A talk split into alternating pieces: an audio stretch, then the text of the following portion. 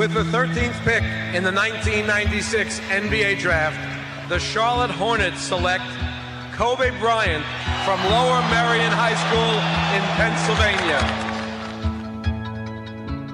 Portland has three timeouts left. The Lakers have two. Bryant to Shaq!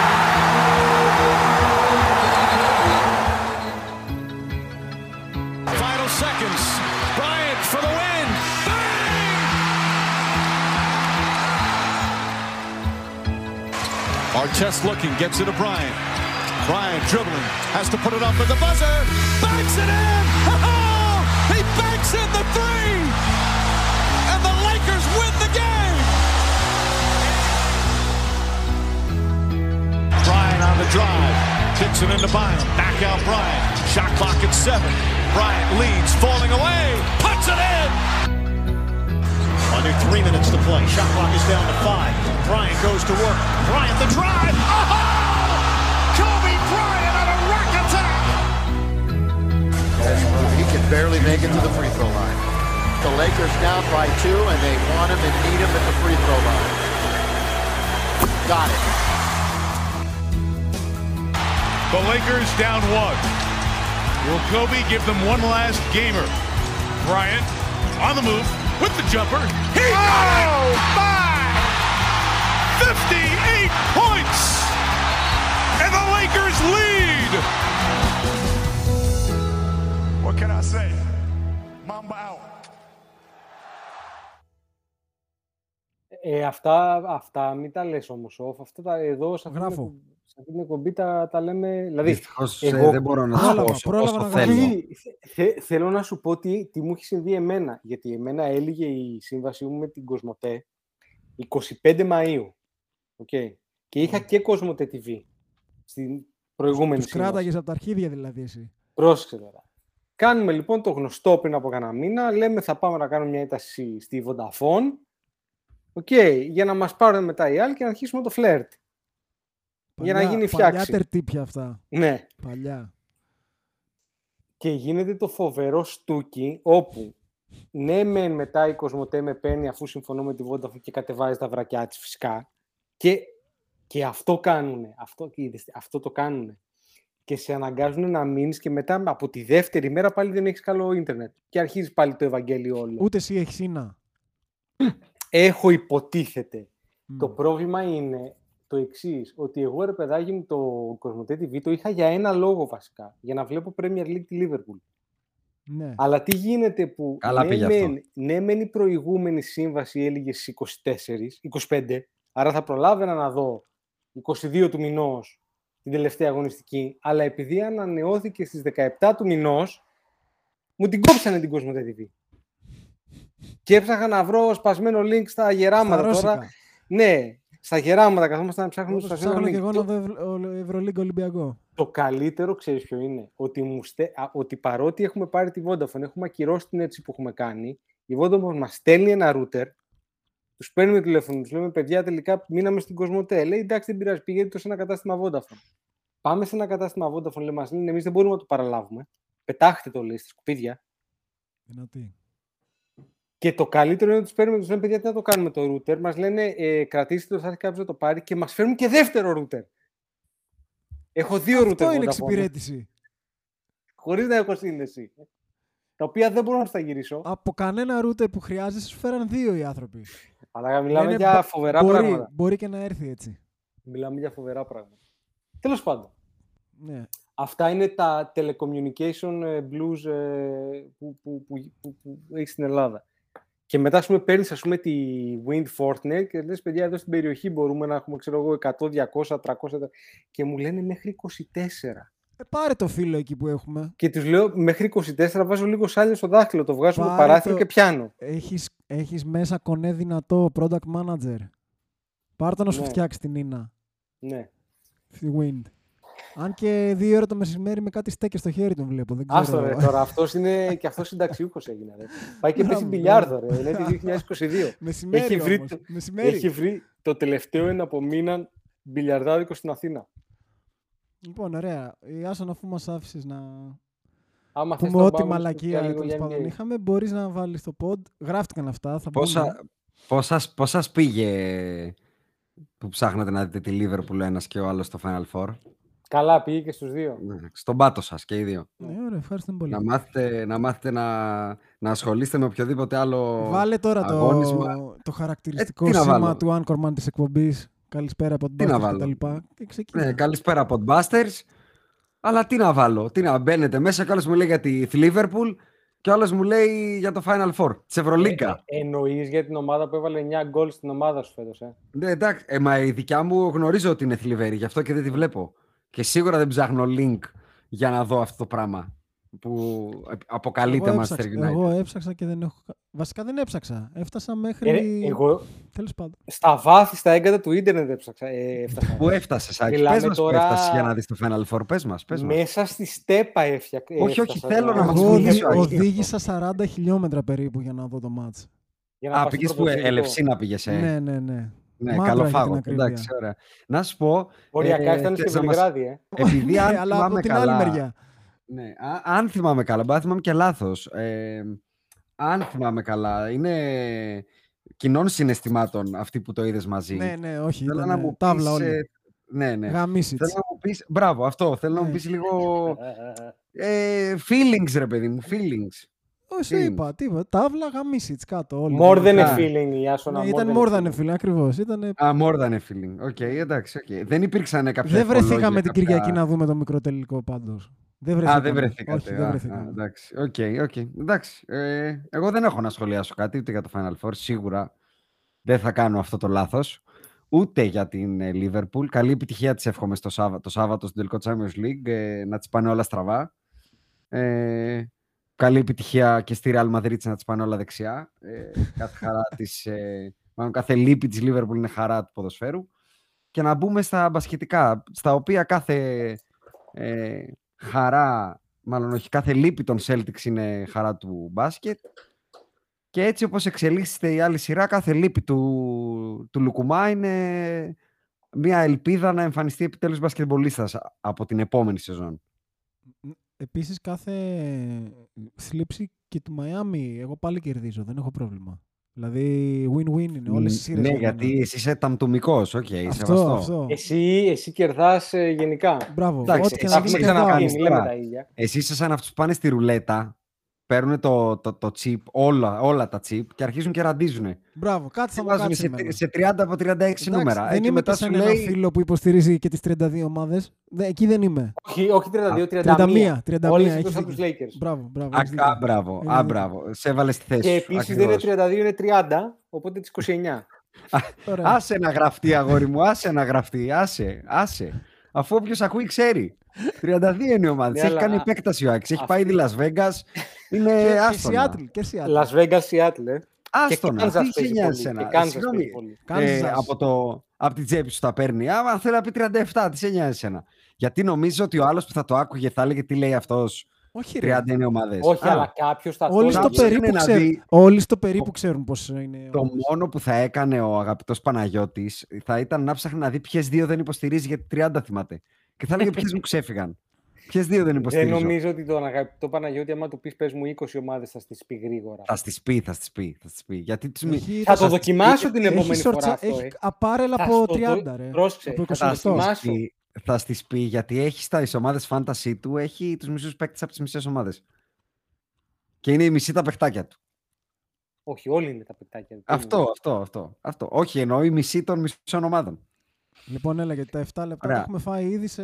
Τα 7, ναι, Στα όντως. μισά των Και, μισών. και είναι 10 και 1, 24 του 5ου μήνα και 20, 0 και 01 του, στις 25 του 5ου μήνα γίνεσαι 39 όπως μας ενημέρωσες. Ο Είπα ότι μπαίνεις μπαίνω στα- στο... ε, τι- ε, ε, ε. Έτσι είπε. Τι έγινε. Όχι, όχι. Μπαίνουμε στο 31ο έτος. Αυτό. Γινόμαστε, τριάντα- Εντάξει, γίναμε καλά, δεν- να σου 38. πω, τυπικά. Δεν είμαστε αιώνας για να μετράμε τον επόμενο. Όχι, έτσι. 38 είμαστε. 38 Τώρα ο είμαστε. κύριος Άκης Ακριβώς. μας λέει να πάνε να γιορτάσει το 31ο έτος Δεν ηλιός, είπα δεν θα ποτέ μας αυτό. φέρεις Το κατάθλιψη. έθεσα ακριβώς όπως το είπε ο Αντρέα. Όταν γιορτάζεις τα γενέθλιά σου, μπαίνεις στο επόμενο. Δηλαδή είσαι 38 Εντε- και μπαίνεις στο 31ο. Σου μπαίνει το επόμενο. 11.30 σφυράω λήξη για να πάρω το μπάνιο μου και να είμαι πλημμένος για την έλευση του 31ου έτους της Την έλ- ηλικίας μου. Αυτό, πολύ σωστά. Την έλευση Πολύ του σωστά το 31ου. Έθεσε. Εντάξει, καλά. Εγώ 38 θα σε λέω. μέχρι να Ευχαριστώ τα πολύ, κλείσει αδερφέ 39. μου. Ευχαριστώ. Εντάξει. Ευχαριστώ. Δεν θα μας Πάντα με πεθάνετε τον στην καλό την λόγο ώρα στο μας. στόμα σας. Ευχαριστώ πολύ. Ε, γιατί δεν κατάλαβα. όχι, κακό όχι, είπε, μαζί αυτό σου. είπα. Α, Εγώ ούτως ή άλλως ε, νιώθω πολύ μικρότερος. Α, ε, Ένα να νούμερο πούμε, είναι, ρε παιδιά. να τώρα, πούμε έλα κάτι τώρα, σημαντικό, σε παρακαλώ. ότι περάσαν τα γενέθλια του Τσίκο και κανείς δεν κέρασε καφέ και είναι πολύ λογικό γιατί είναι αντιπαθέστατος. Δεν κέρασε; Ε, ε, όχι, κανείς δεν μπήκε να κεράσει. Ποιο, α, και- Κάτσε ποιο ρε, κεράσετε. Ο, εγώ πήγα ο Τσίκο και- αν δώσει τη γλώσσα του θα πεθάνει από το δηλητήριο. Όχι ρε, Θα μπουν οι κάτσε άλλοι να ρε. τους κεράσουν καφέ. 12 πίτσες έφτιαξε ο άνθρωπος εκεί που μας Ο- φιλοξένησε. α, ε, ε, ε, περίμενε. 12 πίτσες δεν έφτιαξε για τους ακροατές μας, έφτιαξε Σιγά για μην μένα. κάτσω να σου φτιάξω και πίτσα, ρε. Ο άνθρωπος είναι, ο άνθρωπος είναι αντιπαθούκλα. Είναι λογικό. Αλλά ο Άκης που είναι ψυχούλα το παιδί, Σε όποιον Μπείτε- αρέσει. Μπείτε να τον κεράσετε καφέ και σας παρακαλώ κεράστε και εμένα και τον Αντρέα γιατί θα μπούμε στο drop για το Magic το NFT και αν μας κάτσει είναι 400 δολάρες, ε. Δεν μας περισσεύουν.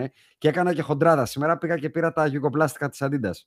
Άλλα Α, 160 εντάξει. από εκεί. Γενικά, γενικά, ε, μια Είσαι στιγμή, άφρασης, λοιπόν, ε. γε- γενικά, καλά. Ρε αυτό φίλε, και- να σου πω κάτι. Υπάρχει, υπάρχουν πάρα πολλές στιγμές στη ζωή μου που έχω τσιγκουνευτεί τα λεφτά σε κάτι παρόμοιο και μετά για 10 και 15 χρόνια τα μαγαρίζω. Και λέω όχι ρε μαλάκα, Εγώ τη μαζί μαλακία σου έκανα. εμένα θα μου πεις αγόρασα ένα Jordan. Είπα αυτή Κοίτα, τη φορά δεν εγώ- αυτόνεται. Εγώ το NFT του Magic δεν θα συμμετάσχω γιατί θεωρώ ότι είναι.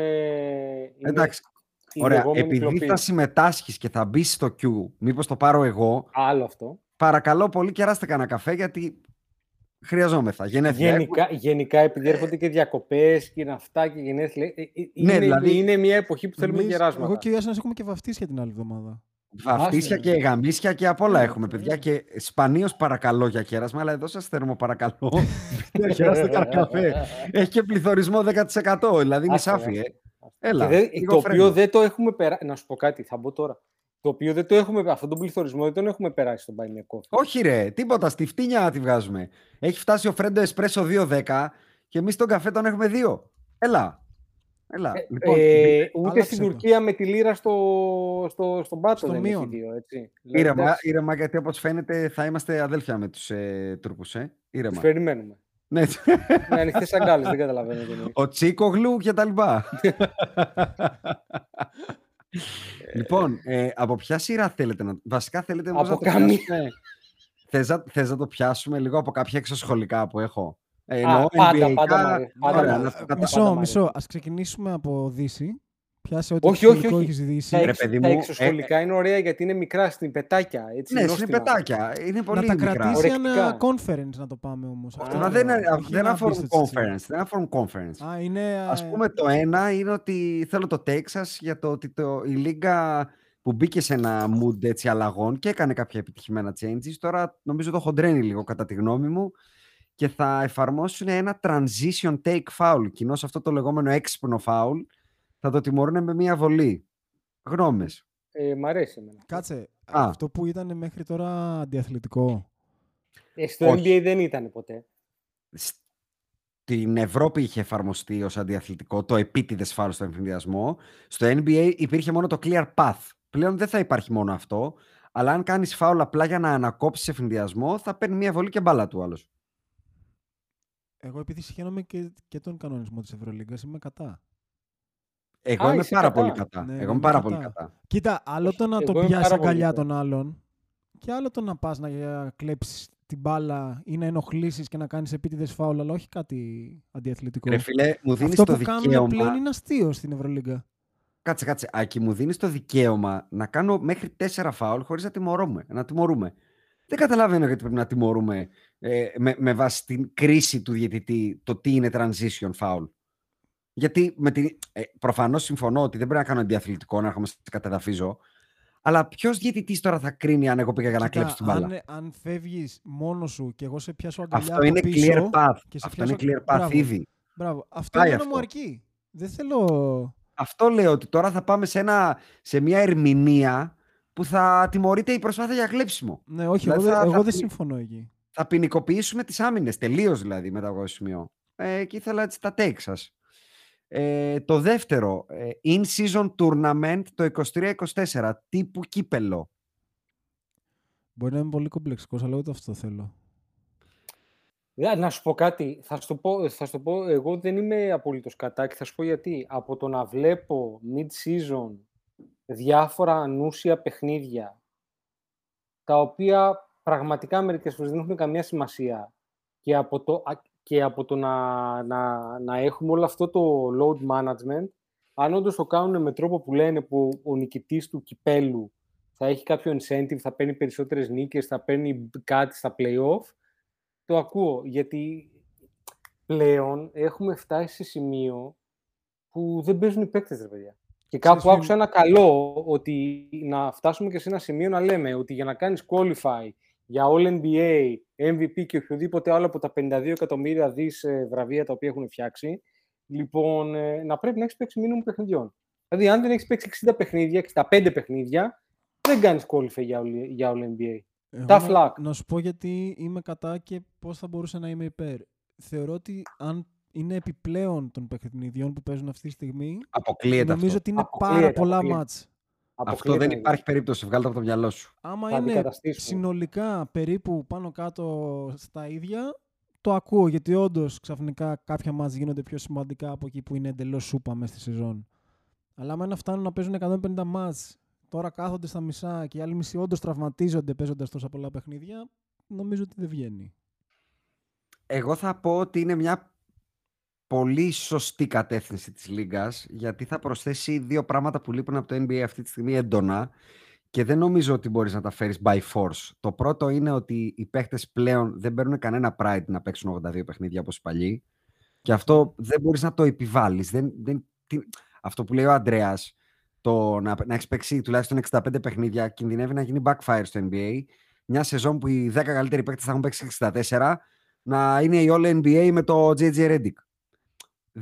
Δηλαδή, κατάλαβες, μπορεί να το κάνουν ακόμα και boycott οι ίδιοι παίχτε, αν τους υποχρεώσεις να παίζουν παιχνίδια. Τι να κάνουμε, boycott; Ψόφο. Ναι.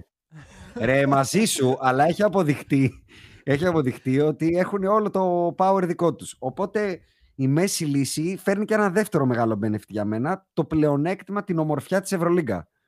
Αν κάτι έχει ωραίο η Ευρωλίγκα είναι αυτό που είδαμε και με τον Μίσιτς και με τον έτσι και με τον αλλιώς. Και έχουμε δει με τους Σπανούλη και με όποιον θες. Το one game wonder, ας πούμε. Μμμ. Το ότι μπορεί να δώσεις ελπίδα στους ε, Pelicans να πάρουν κάτι και να γραφτεί ιστορία. Δηλαδή θεωρώ ότι θα δούμε πολλά Αυτό. ιστορικά game τα οποία θα έχουν buzzer beater κτλ. κτλ και θα γράψουν ε, νέες σελίδες στο NBA ωραίες. Με, με Ε, κάποιο incentive όμως, ε, γιατί διαφορετικά θεωρώ ότι και αυτό θα το Έχουν- γράψουν στις μπάνες. Έχουν πει ότι θα δίνουν incentives τόσο χρηματικά όσο και σε general ε, honor. Δεν θα είναι απλά πήρα το Carabao Cup. Ναι. Τώρα τις λεπτομέρειες δεν τις ξέρω. Αλλά νομίζω ότι αυτό είναι μια κατεύθυνση σωστή όπως είναι και το Playing Tournament. Δηλαδή το NBA δείχνει να έχει τα αντανακλαστικά που δεν έχει το ποδόσφαιρο. Να εξελίσσει το ίδιο του το, το, το, Ακριβώς. το προϊόν. Ενώ το ποδόσφαιρο αρνείτο.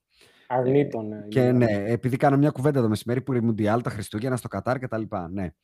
Ε, άλλο, πάλι σχετικό με τη Λίγκα. Ο κύριος Άνταμ Σίλβερ ε, ρωτήθηκε τι έχει να πει για τα bridge contract και το forced trade των παιχτών και δήλωσε From a league standpoint, we want teams to honor contracts, we want players to honor contracts. Είπε και κάποιες άλλες παπαρίτσες και κατέληξε I know we can do better, I know the players want to do better.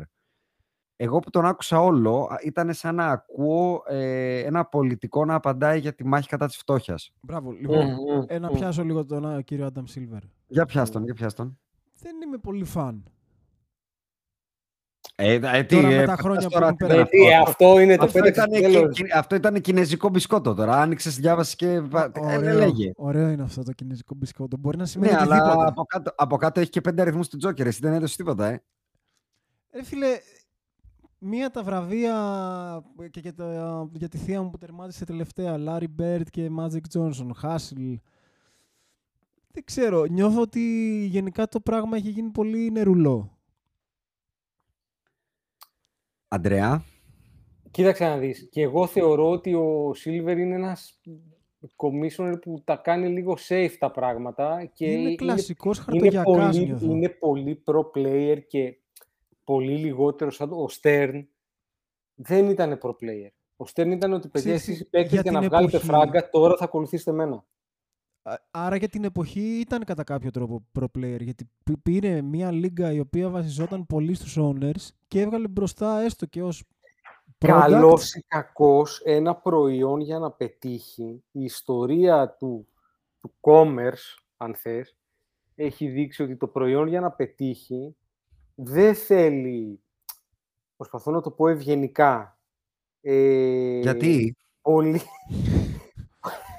Ναι, αλλά δεν μπορείς. δεν το έχεις μέσα Δεν το σου. κατάλαβα αυτό. Δεν το έχεις πολύ μέσα σου. δεν, δεν θέλει πολύ ευρύ σοσιαλισμό. Ωραία. Α, αυτή είναι η ευγένεια. Δεν θέλει καθόλου σοσιαλισμό. Α, Λοιπόν, για να σε βοηθήσω εγώ. Σοσιαλισμός Οκ. είναι πολύ καλός όταν μιλάμε για να πάει να βγάλεις ένα κάλο στο πόδι. Δωρεάν υγεία κτλ. Εδώ μιλάμε για ένα προϊόν. Πρέπει να το πουλήσουμε. Πρέπει να έρθει κάποιος να το πληρώσει κτλ. Γιατί εδώ αν λι- δεν πουλάει, δεν θα έρθει ο κόσμος να, να δώσει φορολογία φόρο υπέρ του NBA. Οπότε Ναι, άστο το Αλλά σοσιαλισμός στην πρέπει να άκρη. υπάρχει μια ισορροπία όμως το πράγμα. Δηλαδή, ο Στερν μπορεί να πήρε τη λίγκα από εκεί που ήταν ε, owner ε, ε, oriented, ας Oriented, πούμε, ναι. Και να έβαλε φάτσα πάνω στο προϊόν, είτε ήταν ο Magic και ο Bird, ο Jordan ή όλοι αυτοί με τους οποίους εμείς μεγαλώσαμε στα 90s. Αλλά τώρα έχει πάει εντελώς από την άλλη, που έχουν εντελώς τη δύναμη οι παίκτες. Καλά, το έχουμε συζητήσει Ε, πολλές εγώ φορές. ευθυγραμμίζομαι πάρα Κάνει- πολύ με τον Αντρέα με το take ότι είναι players guy και επειδή είναι και μια εποχή που μετά το Last Dance βλέπουμε και το Winning Time και το Magic ε, και ακούμε και το Icons Club δηλαδή έχει πέσει πάρα πολύ πληροφορία για το NBA των τελευταίων 50 ετών ε, θεωρώ ότι ο Adam Silver είναι απλά ένας διεκ, διεκπαιρεωτικός, δεν είναι ένας pioneer τύπος. Συμφωνώ, Πρόσεχε. απλά χάνει το προϊόν κάπου στην έγκλη του, αυτό φαίνεται. Πρόσεχε. ο Ε, David κοίτα, Stern, πάμε, θα σου πω. ο David Stern του Ben Simmons θα του είχε κρεμάσει το δελτίο. Μπράβο. Θα το έχει κρεμάσει τα Όχι ποδητήρια. μόνο αυτού, όχι μόνο αυτού. Ε, ξέρεις τι φοβάμαι, Άκη, ότι είναι διαφορετικά τα targets που έχουν. Δηλαδή, ο, ο, ο David Stern είχε όντως παρέλαβε μάλλον μια καυτή πατάτα που ήταν στα όρια του bankruptcy και έπρεπε να το κάνει viable. Και ο Adam Silver έχει παραλάβει τη Χίνα, την grey, τη χρυσή τη Χίνα, την Golden Goose τη λεγόμενη, ε, και ξέρει ότι και Golden Shower να κάνει, ε, Golden Goose θα παραμείνει. Δηλαδή, είναι too big to fail πλέον. Οπότε πάει με τη λογική να μην δυσαρεστήσω τα πραγματικά Golden Goose της Λίγκας. Δηλαδή, ξέρει και έχει αποδειχτεί ότι η Λίγκα πλέον δεν εξαρτάται από τον Donald Sterling, τον Jerry Bass και τον οποιονδήποτε άλλον. Δεν εξαρτάται από τον Bat Riley, τον Red Auerbach, τον Phil Jackson. Εξαρτάται αυστηρά και μόνο από αυτούς που κάνουν το προϊόν global. Πλέον δεν είναι ένα προϊόν που απευθύνεται στον Αμερικάνο. Είναι ένα προϊόν που ζει από τον Κινέζο, από τον Αυστραλό, από τον Ινδό. Είναι πάρα πολύ περισσότεροι από τους 300 εκατομμύρια Αμερικανούς. Καταναλώνουν εξίσου πάρα πολλά παπούτσια και μπλούζες κτλ. Το είδαμε και στο σκηνικό με τον Ντάριλ Μόρι, που αν αυτό το πράγμα είχε γίνει το 1980 με το Reagan, μπορεί να είχαμε βγει το παγκόσμιο εξαιτίας αυτού. Θα προτιμούσε το NBA να στηρίξει τον Αμερικάνο ακόμα και με πόλεμο, που λέει ο λόγος, σε σχέση με το να πάει πίσω σε, στον Κινέζο και πόσο μάλλον τον κομμουνιστή, ο Αμερικάνος. Ε, και θα πω ότι είναι απλά σημεία των καιρών. Δηλαδή, με, με λες πολλές, πολλές φορές εσύ Άκη γεροντολάγνο, ε, νομίζω ότι μα- στο συγκεκριμένο πράγμα έχω κάνει την ειρήνη μου. Ότι it is what it is. Α- Άλλα με ενοχλούν. Δεν με ενοχλεί ότι Όχι, είναι δίκιο, τόσο δίκιο πολύ έχετε. Μπορεί εγώ να έχω κολλήσει τα παλιά. Ε, πρόσεχε. players guy. Εμένα με ενοχλεί πολύ περισσότερο ότι υπάρχει όντως το Hustle Award και δεν το ήξερα. Δεν το, δεν το ήξερα ότι υπάρχει. Και υπάρχει όντως και το πήρε ο Μάρκο Σμαρτ πάλι. Παρά ότι. ή ότι βάλανε το Larry Bird και το Magic Johnson Award. Παρά ότι δεν κρεμάμε το δελτίο του Ben Simmons. Το δελτίο του Ben Simmons κρεμιέται organically πλέον. Δεν χρειάζεται να έρθει ένας David Stern να το κρεμάσει.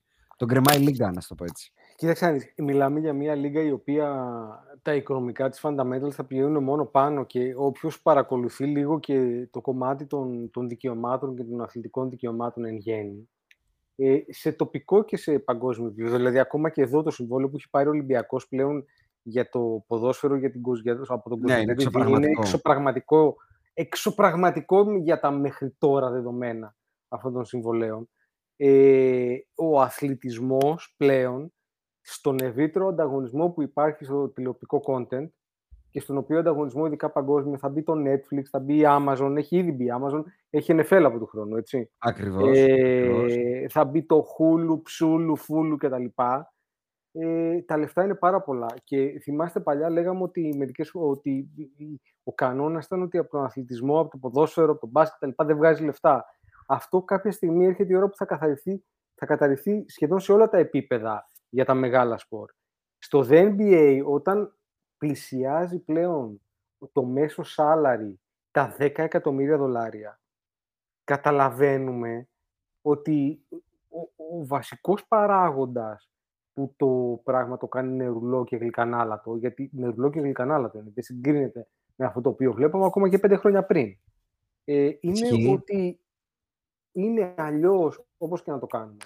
Ακόμα και εγώ αλλιώς δούλευα πριν από 10 χρόνια, αλλιώς δουλεύω τώρα, που είμαι λίγο πιο άνετος. Όπως και να το κάνουμε, τα λεφτά, καλός ή κακός, την ψυχή του ανθρώπου και το μυαλό του το ηρεμούν και λίγο σλακάρεις. Ειδικά αν δεν είσαι παίκτης που πάει για κάτι μεγαλύτερο σε επίπεδο legacy. Που και αυτό, πώς είναι οι παίκτες που βλέπεις στο μάτι τους να γυαλίζει. Όχι, όχι, όχι μόνο αυτό. Είναι ότι αυτό που λες ότι πλέον παρά τον πληθωρισμό και δεν ξέρω εγώ τι, όταν παίρνεις 10, είσαι καλά. 10, είσαι 10, καλά. Μπρο, δηλαδή, παλιά, και να είναι. παλιά ο, ο medium guy δεν, δεν ήταν for life. Δηλαδή ο, ο Michael Cooper του Magic Johnson δεν ήταν set for life. Ρε, εδώ υπήρχαν εποχές πριν από 15 χρόνια, όχι, όχι πολύ ναι, ναι. παραπάνω, ναι. που ο Κόμπι έπαιρνε max contract, το max contract ήταν 18-19 εκατομμύρια. Έτσι, Ρε, εδώ τα 20, θυμάμαι όταν υπέγραψε το 24 που ήταν το τελευταίο και ο Ιάσονας ήταν στα κάγκελα. Ναι, ναι, το 24 ήμουν. ήταν έξω Ή... πραγματικό. Ήταν το 40% του CAP. Ναι, ναι, το CAP ναι, ήταν 60 εκατομμύρια. Ήταν 60 εκατομμύρια το CAP. Είναι 124. Και του έλεγε δεν σας αφήνω ούτε δεκάρα τσακιστή να μου πάρετε. ναι, ναι, ο Μακαρίτης. Ε, ωραία. Ε, χαίρομαι που συμφωνούμε και δεν είμαι τελείως τρελός. Ε, All NBA. Ε, ήθελα απλά να σχολιάσω ότι πήγες στη second All NBA. Ο Draymond Green, ο Μόμπα Αντεμπάγιο και ο Drew ε, Holiday. All, all και οι All defensive εννοείς. Ναι, all, all defensive NBA. Ο Μπάμα Ντεμπάγιο, ο Drew Holiday και ο Draymond Green είναι και οι τρεις στην second. Mm-hmm. Και για κάποιο λόγο είναι στη first ο Smart, ο Μικάλ Bridges και ο Τζάρεν Τζάκσον Jr. είναι και Defensive Player of the Year. Δηλαδή... OK, okay, μαζί σου, ναι, υπάρχει πρόβλημα εκεί. Ήθελα απλά να το δηλαδή, σχολιάσω. Δεν μπορείς να έχεις το ένα. Κατ' εμέ υπάρχει πρόβλημα. Δεν ξέρω αν συμφωνείτε. Μα εγώ Καλά. πάμε είχα δώσει. Δεν είναι... Ο Bridges έχει λίγο πιο ανοιχτό. Έχει ένα πρόβλημα στο περπάτημα πλέον. Δηλαδή δεν... Αποδείχθηκε ότι... αυτό, δε, αυτό δεν αναιρεί ότι είναι πολύ καλός αμυντικός. Είναι πολύ καλός αμυντικός, αλλά νομίζω ότι είναι για τη δεύτερη πεντάδα. Ναι. Άμα, άμα ναι. είναι εκτός τώρα ο Τζρου, ο, ο Draymond Green και ο Αντεμπάγιο. Ο Τζρου και ο Ντρέιμον Γκριν σε κανένα πλανήτη. Γιατί ο Μπαμ, κάτσε καλά, ε. Ο, ειδικά ο Τζρου και ο Ντρέιμον Γκριν για μένα. Ο Μπαμ, μην μου λες εμένα για τον Μπαμ, εγώ τον Μπαμ τον είχα defense player of the year. Α, Αλλά αυτό λέω. σε κανένα, δηλαδή δεν υπάρχει τρόπος με τον οποίο ο Τζρου και ο Ντρέιμον δεν είναι μπετό ή 10 παιχνίδια να παίξουν κανονικά. Πρέπει να είναι all, all first defensive. Ναι, ισχύει. Δηλαδή είναι τόσο Ισχύει. καλύτεροι από όλους τους άλλους. Ισχύει. Συμφωνώ. Και φαίνεται στα playoff, είναι εντυπωσιακό. Ο, ο Draymond για μένα είναι ο καλύτερος all around αμυντικός μετά τον Pippen. Ε, θα, θα μου πεις για τον Καουάι. Ε, σίγουρα θα σου πω για τον Κουάι. Θα σου έλεγα.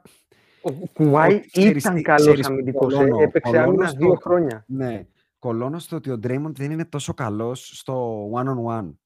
Είναι ο καλύτερος team defender, όχι personal αν defender. Αν πάμε και, και ο LeBron δεν ήταν κακός στα καλά του. Ποτέ δεν ήταν elite. Δεν ήταν elite, elite όμως. Elite, elite. Ε, elite έπαιρνε elite. το, το Derrick Rose MVP και Ωραία. τον έσβηνε από το χάρτη. Όχι, όχι. Δεν τον έσβηνε ακριβώς. Όχι, τον έσβηνε από το χάρτη. Τον έσβηνε το διάδρομο. Δεν τον έσβηνε. Δεν τον έσβηνε. Λέγε πέρναγε. Είσαι άδικος. Παίρναμε και του ρίχνε την τάπα. Ρε, ναι, συμφωνώ με το Σικάγο υπήρχαν πολλέ. Ε, τον, τον μάρκαρε ο Λεμπρόν και τον έσβηνε. Αυτό λέω, δεν τον έσβησε ακριβώς. Εντάξει, θα μου πεις ότι έβαζε 25 ποντού. Κοίταξε τώρα, το σβήσιμο είναι κάτι σχετικό. Η Γκοντάλα έχει πάρει βραβείο επειδή έσβησε το Λεμπρόν και είχε ο Λεμπρόν μέσα στο 38 πόντου. Έτσι, δηλαδή. Ε, δεν σου είπα ότι έσβησε ε, εμένα και σένα. Εντάξει, τον MVP τη σεζόν έσβησε. Εσύ λες τη σειρά του 2015. Νομίζω ναι, τον buzzer του... Από τη γωνία αυτό. Του Derrick Rose. αυτό δεν λες. Αυτό με Λεμπρόν, με Λεμπρόν Καϊρή και, ναι, ναι. Και Derrick Rose, Jimmy BB. Ε, ωραία, αυτό λέω, δεν τον έχεις σβήσει τον άνθρωπο. Ε, μα, ε, τον έχει περιορίσει μαζί σου, αλλά δεν ένιωσα ποτέ ότι ο Λεμπρόν είναι ο καλύτερος αμυντικός του κόσμου. Ποτέ. Ούτε στο prime του.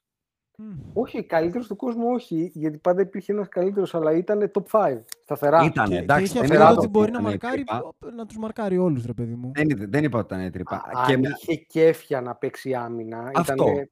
δεν είχε πολύ συχνά τα κέφια. απλά. Όχι, να κέφι το δεν πούμε έχει και έτσι. συχνά. Κέφι Να δεν το έχει πούμε και συχνά. έτσι. Να, και με αυτό θέλω να πάω πάσα σε κάποια παιδιά που θεωρητικά πρέπει να είναι κεφάτα. Το draft class. Το οποίο απλά Δεν ε, έχω να ιδέα. αναφέρω το lottery. Να αναφέρω το lottery. Ε, Orlando Magic. Ε, αυτόν μακρόστενο, μ' αρέσει ο μακρόστενος. Ο Τσέτ Ο, ο, Holmgren. ο Κουσεύσκι των ε, πλουσίων, ναι. Ο Τσέτ Holmgren. Ναι, ναι, Αυτός αυτό, που ναι. είναι κατάλευκος, Ναι, ναι. πανλεπτός, τόσο λεπτό Ναι, που... ναι, White. αυτός, Pale white. αυτός, Ναι. αυτός. Καλός είναι αυτός. Το μυρίζει. Orlando Magic, OKC, Houston Rockets, Sacramento, Detroit, Indiana, Portland Pelicans. Οι Pelicans πήραν το pick μας, by the way. San Antonio, Wizards, Νέα Υόρκη, Oklahoma, Σαρλότα και Cavaliers. Τα καταγράφω γιατί δεν έχω ιδέα, όπως δεν έχω ποτέ, και απλά θέλω όταν αποκτήσει ιδέα ο Άκης να έρθει να μας τα πει. Ναι, θα κάτσω να δω. Αυτό, τίποτα. Απλά τα καταγράφω και για το κοινό που μπορεί να μην τα ξέρει όλα. Ανυπομονώ να δω τι θα κάνει το Σακραμέντο πάλι. Τι Μια θα τρύπα στο σκαρώσει νερό. εννοείς. Ναι, ναι. τι Μια θα τρύπα στο σκαρώσει. νερό. Μια Τρέλα τρύπα στο θα νερό. κάνουνε μια πάλι. τρύπα στο νερό. Ναι. Ε, τελευταίο και μπαίνουμε στις σειρές μας. Ε, συνδυάζεται με το κολέγιο, γιατί ένας προπονητής κολεγίου, ο Τζουάν Χάουαρντ, παρότι του κάναμε strong pitch, λένε, ο Λεμπρόν και ο AD, εκτός από την Τζίνι Μπάς και το Τζέρι Μπάς το, από το, από το υπερπέραν, όλοι τον πιτσάραμε, ε, είπε ότι προτιμάει το Μίσικαν. Είμαστε εκεί αυτή τη στιγμή. Το Εκεί Michigan είμαι. που Όπου- Απρίλιο έχει χιόνι, όπως μας έχει πει και ένας άλλος φίλος από εκεί. Ναι, πολύ χιόνι, έχει πολύ χιόνι. Θέλει Να φτιάρι σε τον ρωτήσω Απρίλιο. κάτι. Πες ότι... Κάτσε ρε γεια σου να περίμενε. Πες ότι εσύ ήσουν αφαίρελπης προπονητής. Ωραία. Ωραία. Ναι. Δηλαδή δεν είσαι ο Doc Rivers. Που Ναι. στην τελική πόσα χρόνια ακόμα θα κοουτσάρεις. Κατά τη γνώμη μου δεν θα έπρεπε κανένα. Αλλά δεν έχει σημασία αυτό. Ωραία. Ναι. Πες ότι είσαι ένας αφαίρελπης προπονητής. Πας για την πρώτη σου δουλειά στο NBA. Πας σε αυτό το shit show που λέγεται Lakers. Που Περίμενε, ο GM περίμενε, είναι- περίμενε. Ξέρεις ότι μπορεί να μην βγάλει περίμενε. σεζόν εκεί πέρα, ε. Περίμενε, παιδιά. Περίμενε. Υπάρχουν πάνω από 20 ομάδες που ακόμα και τώρα είναι χειρότερα. Και, και, και κυρίως το risk reward μετράει. Το risk reward. Το reward είναι να ψηθεί ο LeBron και ο AD, να τους πω εγώ, εγώ έρχομαι αν δώσετε το Westbrook, δεν με νοιάζει τι θα κάνετε, και με το LeBron και τον AD να φτιάξει μια νέα συνταγούλα τύπου J.R. Smith, ε, Danny Green ε, Εγώ, κτλ. Εγώ Όπου βγει. ακούω, διαβάζω πάντως ότι το Westbrook δεν θα βρούμε να τον δώσουμε. Ρε παιδί μου, είπα, θα βάζα τους όρους μου. Πάντως δεν θα έλεγα σίγουρα όχι. Δεν θα έλεγα go fuck yourself. μπράβο Όχι. σου. Εγώ νομίζω ότι ο Τζουάν είναι αρκετά πλούσιος. Στο Ναι. κολέγιο πλέον νομίζω οι προπονητές παίρνουν αρκετά καλά λεφτά. Ειδικά Α. σε τέτοιου είδους προγράμματα. Και ναι, παίρνει πολύ καλά. οι Lakers είναι, ο προπονητής είναι σε ακραίο hot seat. Συν του ότι εντάξει, σίγουρα παίζει ρόλο το γεγονός ότι οι δύο του γη του χρόνου θα παίζουν στο Μίτσιγκαν. Μπράβο, κάπου το διάβασα και αυτό. Θεωρώ ότι και αυτό παίζει ένα ρόλο. Σωστό. Σωστό. Παρόλα αυτά, το πρόβλημα δεν είναι αυτό. Το πρόβλημα είναι ότι ακόμα δεν βλέπω και κανένα να ψήνεται γενικά. Καλά και τα ονόματα που ακούγονται δεν είναι πολύ ελπιδοφόρα. Δεν θα βρεις σοβαρό προπονητή. Τέλος. Και εγώ ξέρω τι πιστεύω ότι θα γίνει στο τέλος. Το πιστεύω ακράδαντα αυτό. Στο τέλος Δεν προπονητής θα, θέλω, να πάρουμε, ο το LeBron. ακούσω. Δεν θέλω Θα- να το ακούσω. θα πάρουμε τον Doc Rivers και θα δώσουμε pick για να τον πάρουμε. Θα κάνουμε trade προπονητή. Ναι, ναι, ναι, θα το κάνουμε. Ξέρεις σου, δεν είναι μονιμότερο του προσωρινού. Δηλαδή, εγώ είμαι προσωρινά Miami, αλλά δεν έχω κανένα πρόβλημα στα παιδιά μου να τους πω ότι είστε Miami Heat. δηλαδή, δεν έχω κανένα πρόβλημα και να τους πω. Έχω, έχω εδώ πολλά Lakers, ε, έχουν ωραία, μ' αρέσει το, το, το, μοβ και το χρυσαφί. Το δεν- βασιλικό, ναι, ναι. Ναι, Ναι, για το δεν έχω κανένα βασιλικό. πρόβλημα να το κάνω αυτό. Δεν είμαι τόσο φανατικός. Δηλαδή, μπορώ πάρα πολύ εύκολα να αλλάξω ομάδα. Ναι, Δηλαδή, άμα αυτοί το θέλουν τόσο πολύ, εγώ μπορώ να το κάνω. Δεν έχω θέμα. ναι. Ναι. Θα Τι σου να έλεγα σου πω τώρα. τώρα. Θα Δεν σου έλεγα θέλω. τώρα βραδιάτικο. Θες να με εκνευρίσει με τον Doc Rivers. Γιατί Είπα- με τον Terry Stotts είσαι καλά εσύ, ε. Κα- Πολύ καλύτερα από τον Doc Πολύ Rivers, καλύτερα από τον Πολύ, Doc Rivers, πολύ, πάρα πολύ. πολύ Για- καλύτερα. Μπροστά- δεν πρόκειται μπροστά. να ασχοληθεί κανείς μαζί του. Ναι, Μπροστά στον Doc ακριβώς. Rivers, ο Terry Stotts είναι ο Tex Winter, ε. Να ξέρουμε τι λέμε. Συμφωνώ. Εγώ με Α, αυτό. ωραία. αυτή την τοποθέτηση. Ε, πάμε να μπούμε στο τσιτσί. Ναι. Ναι. Έχουμε μία, μία ώρα γεμάτη που δεν νομίζω θα τη χρειαστούμε. ε, Μέχρι το alarm του Άκη. Ναι, Ε, ευχαριστώ πάμε. Πολύ. Πού θες να το ξεκινήσεις; Ξεκίνα Εσείς από ξεκινάτε. δυτικά, να... ε, ας το τελευταίο μάτς και ένα τελευταίο. Θες να το πιάσουμε σειρά-σειρά να φανταστώ ή θες να το πάμε game one, game one; Σειρά, σειρά, μωρέ. Σειρά-σειρά. τι Σειρά, να πούμε σειρά. τώρα. Σειρά-σειρά. Golden State Warriors, ε, Dallas Mavericks. Ναι, πάμε με αυτό που είναι Πάρε εντελώς, δικά σου, γιατί είναι το έχει πέσει διαδικαστικό. βαρύς ο Λουκουμάς. Ρε εσύ, άκουγα κάπου, δεν θυμάμαι ποιοι ήταν οι παίχτες που όλοι μαζί λέει σε 107 λεπτά κάτι τέτοιο έχουν βάλει 5 πόντους. Μέσα πάντως ήταν ο Κλίμπα, μέσα ήταν ο, Ο- Κλίμπα και κάτι τέτοιοι. Ο Κλίμπα Κλίμπα. είναι, ο- είναι οριακά, τον βλέπεις να μπαίνει μέσα και είναι οριακά σαν να βλέπεις, ε, ποιο να σου πω, να βλέ- σαν να βλέπω τον Αγραβάνη. Ο Αγραβάνης φίλε την πιστάει, ε, να μιλάς, ε, να σέβεσαι τον Ε, baby. ναι, Άγρα. αλλά παίζουν εξίσου κακή άμυνα και οι δύο. Είναι τόσο Γιατί στην κακός επίθεση είναι αμυντικά. καταπληκτικός αυτή η σειρά. Ρε, στην επίθεση είναι και λίγο streaky, αλλά αμυντικά μιλάμε ότι όπου τον βρίσκει τον Golden State με το που μπαίνει μέσα ο Κλίμπα, δηλαδή πραγματικά δεν τον αφήνουν σε χλωρό κλαρί pick and roll. Εδώ, όποιος και να είναι. Δηλαδή, πώς να σου το πω. Όποιος παίκτη. Ο Λούνι. Ρε, ο Λούνι του βάλει 20 Ο πόντου. Λούνι. Ο Λούνι. Ναι, 25. Κοίτα, ε, Ε, ο Λούκα μας έφαγε το καρφί της σεζόν και των τελευταίων αρκετών playoff που θυμάμαι εγώ. Δεν ξέρω αν θυμάσαι Ναι, εσείς. ισχύει, Ήταν, ναι. ήταν, Ισχύει, το- ήταν το έφαγε. τρομερό. τρομε- Και Και φυσικά, δυστυχώς, και δυστυχώς δεν το έφαγε gracefully, ε. ναι, αυτό δεν πήγα το να έφαγε πω. γκρι. Ότι έκανε Ναι. πολύ gracefully το flop του και το γλίτωσε στον αέρα. στον Ναι, αέρα. περίμενε, περίμενε. δεν είναι graceful να μου κάνεις το νεκρό σε κατοικάδους και να ζητάς επιθετικό Ήταν φάουλ. φοβερό. Έλα, Δεν ε. ξέρω καν αν το ζήτησε. Του το δώσαν πολύ γρήγορα νομίζω. επιτόπου. Ναι, ναι, μια χαρά ζήτη. Ε, Πάει το χέρι του Wiggins κάτω από τη μασχάλη του Ντόνσιτς και ο Ντόνσιτς πέφτει κάτω πλατούν και σηκώνεται και πιάνει το σαγόνι του. Είναι από τις καλύτερες αντιδράσεις που έχω δει σε περιπτώσεις που πας να γίνεις πόστερ. Το καλύτερο Κοίτα, είναι η καλύτερη έκπληξή του αντίδραση να μετά. είναι να καταλάβεις ότι δεν πρέπει να πηδήξεις. Μετά, Ρε φίλε, φάτο gracefully, μα- φάτο σαν τον Μπέρκινς. Κάτσε Φάτο. ρε, έχεις δει πολλούς που να είναι στον αέρα και να λένε καμία ελπίδα εδώ. το Έγινε έχω φάει». μαλακία. Ναι, έγινε μαλακία. Έκανα, λα- δεν τα ζήγησα καλά. Και να το γυρνάνε έτσι υπέρ τους. Το Όχι, δεν έχω χειρότερο, δει ρε φίλε, ξέρεις ποιο είναι; Ότι μετά ζητάνε οι Warriors το review. Το κερδάνε. Γιατί λογικό να το κερδίσουν. Μιλάμε ότι ο Wiggins οριακά απομακρύνει και το χέρι του, ε, επειδή Ναι, ξέρει ναι, ότι ναι, ο ναι, άλλος ναι. είναι Καθόλου flopper. νομίζω. Ε, Ισχύει. και έχει ο, ο, ο Ντολμάς μία, μία αντίδραση, λες και του είπανε ε, ότι έχει κάνει φόνο. Αν είναι δυνατόν. Ναι, εντάξει, Αυτό είναι το έπρεπε να κάνει χειρότερο. το continuation, εντάξει. Αλλά φοβερό δουλεύει. καρφί, φοβερό καρφί. Είναι, αυτό είναι ο ορισμός, δηλαδή αυτό είναι, γίνεται ένα ωραίο Το meme στην facial. Αμερική. Είναι το φάσμα. Facial και τα μπαλάκια μέσα ή πολλές φράσεις μπορείς να σκεφτείς. Τώρα για το... Αλλά πήγες κατευθείαν, έκανες fast forward στο Game 3. Όχι, εντάξει, είπα γιατί ήταν η στιγμή της σειράς. Α, για μένα. Ήταν, ισχύει, ήταν ισχύει. φοβερό στιγμιότυπο. Εντάξει, μπορείς να πεις και ότι- σαν στιγμιότυπο ναι, αλλά η, το τσιτσί της σειράς νομίζω είναι το Game 2 από το μείον 19. Αυτό είναι, ναι.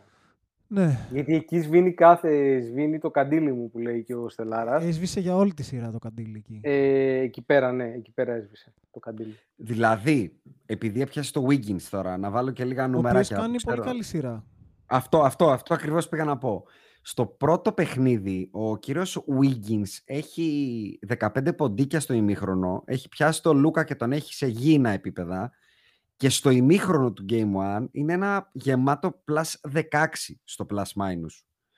Ε, στο Game 2 είναι ο καταλήτης που ουσιαστικά κάνει ignite Βασικά, κάνει ignite κάπως μαζεύει το μείον 19 και το κλείνει νομίζω μείον 13 αν θυμάμαι καλά στο ημίχρονο Στεβ και στο δεύτερο ημίχρονο όμως είναι ο Wiggins πάλι που βγάζει κάποιες άμυνες, βάζει κάποια shoot και τα λοιπά και το κατεβάζει κάτω από τους 10 και στο Game 3 όπως λες σε ένα σχετικά κοντά match μετά από εκείνο το καρφί δεν ξανακοίταξαν πίσω οι Golden State δηλαδή ε, επειδή τον κράξαμε για την πορεία του μέχρι τώρα στα play-off, νομίζω ότι είναι ένα αρκετά καλό redeem campaign αυτά τα τρία μάτς για το Wiggins. Εντάξει, Δηλαδή, βέβαια του ταιριάζει και το matchup.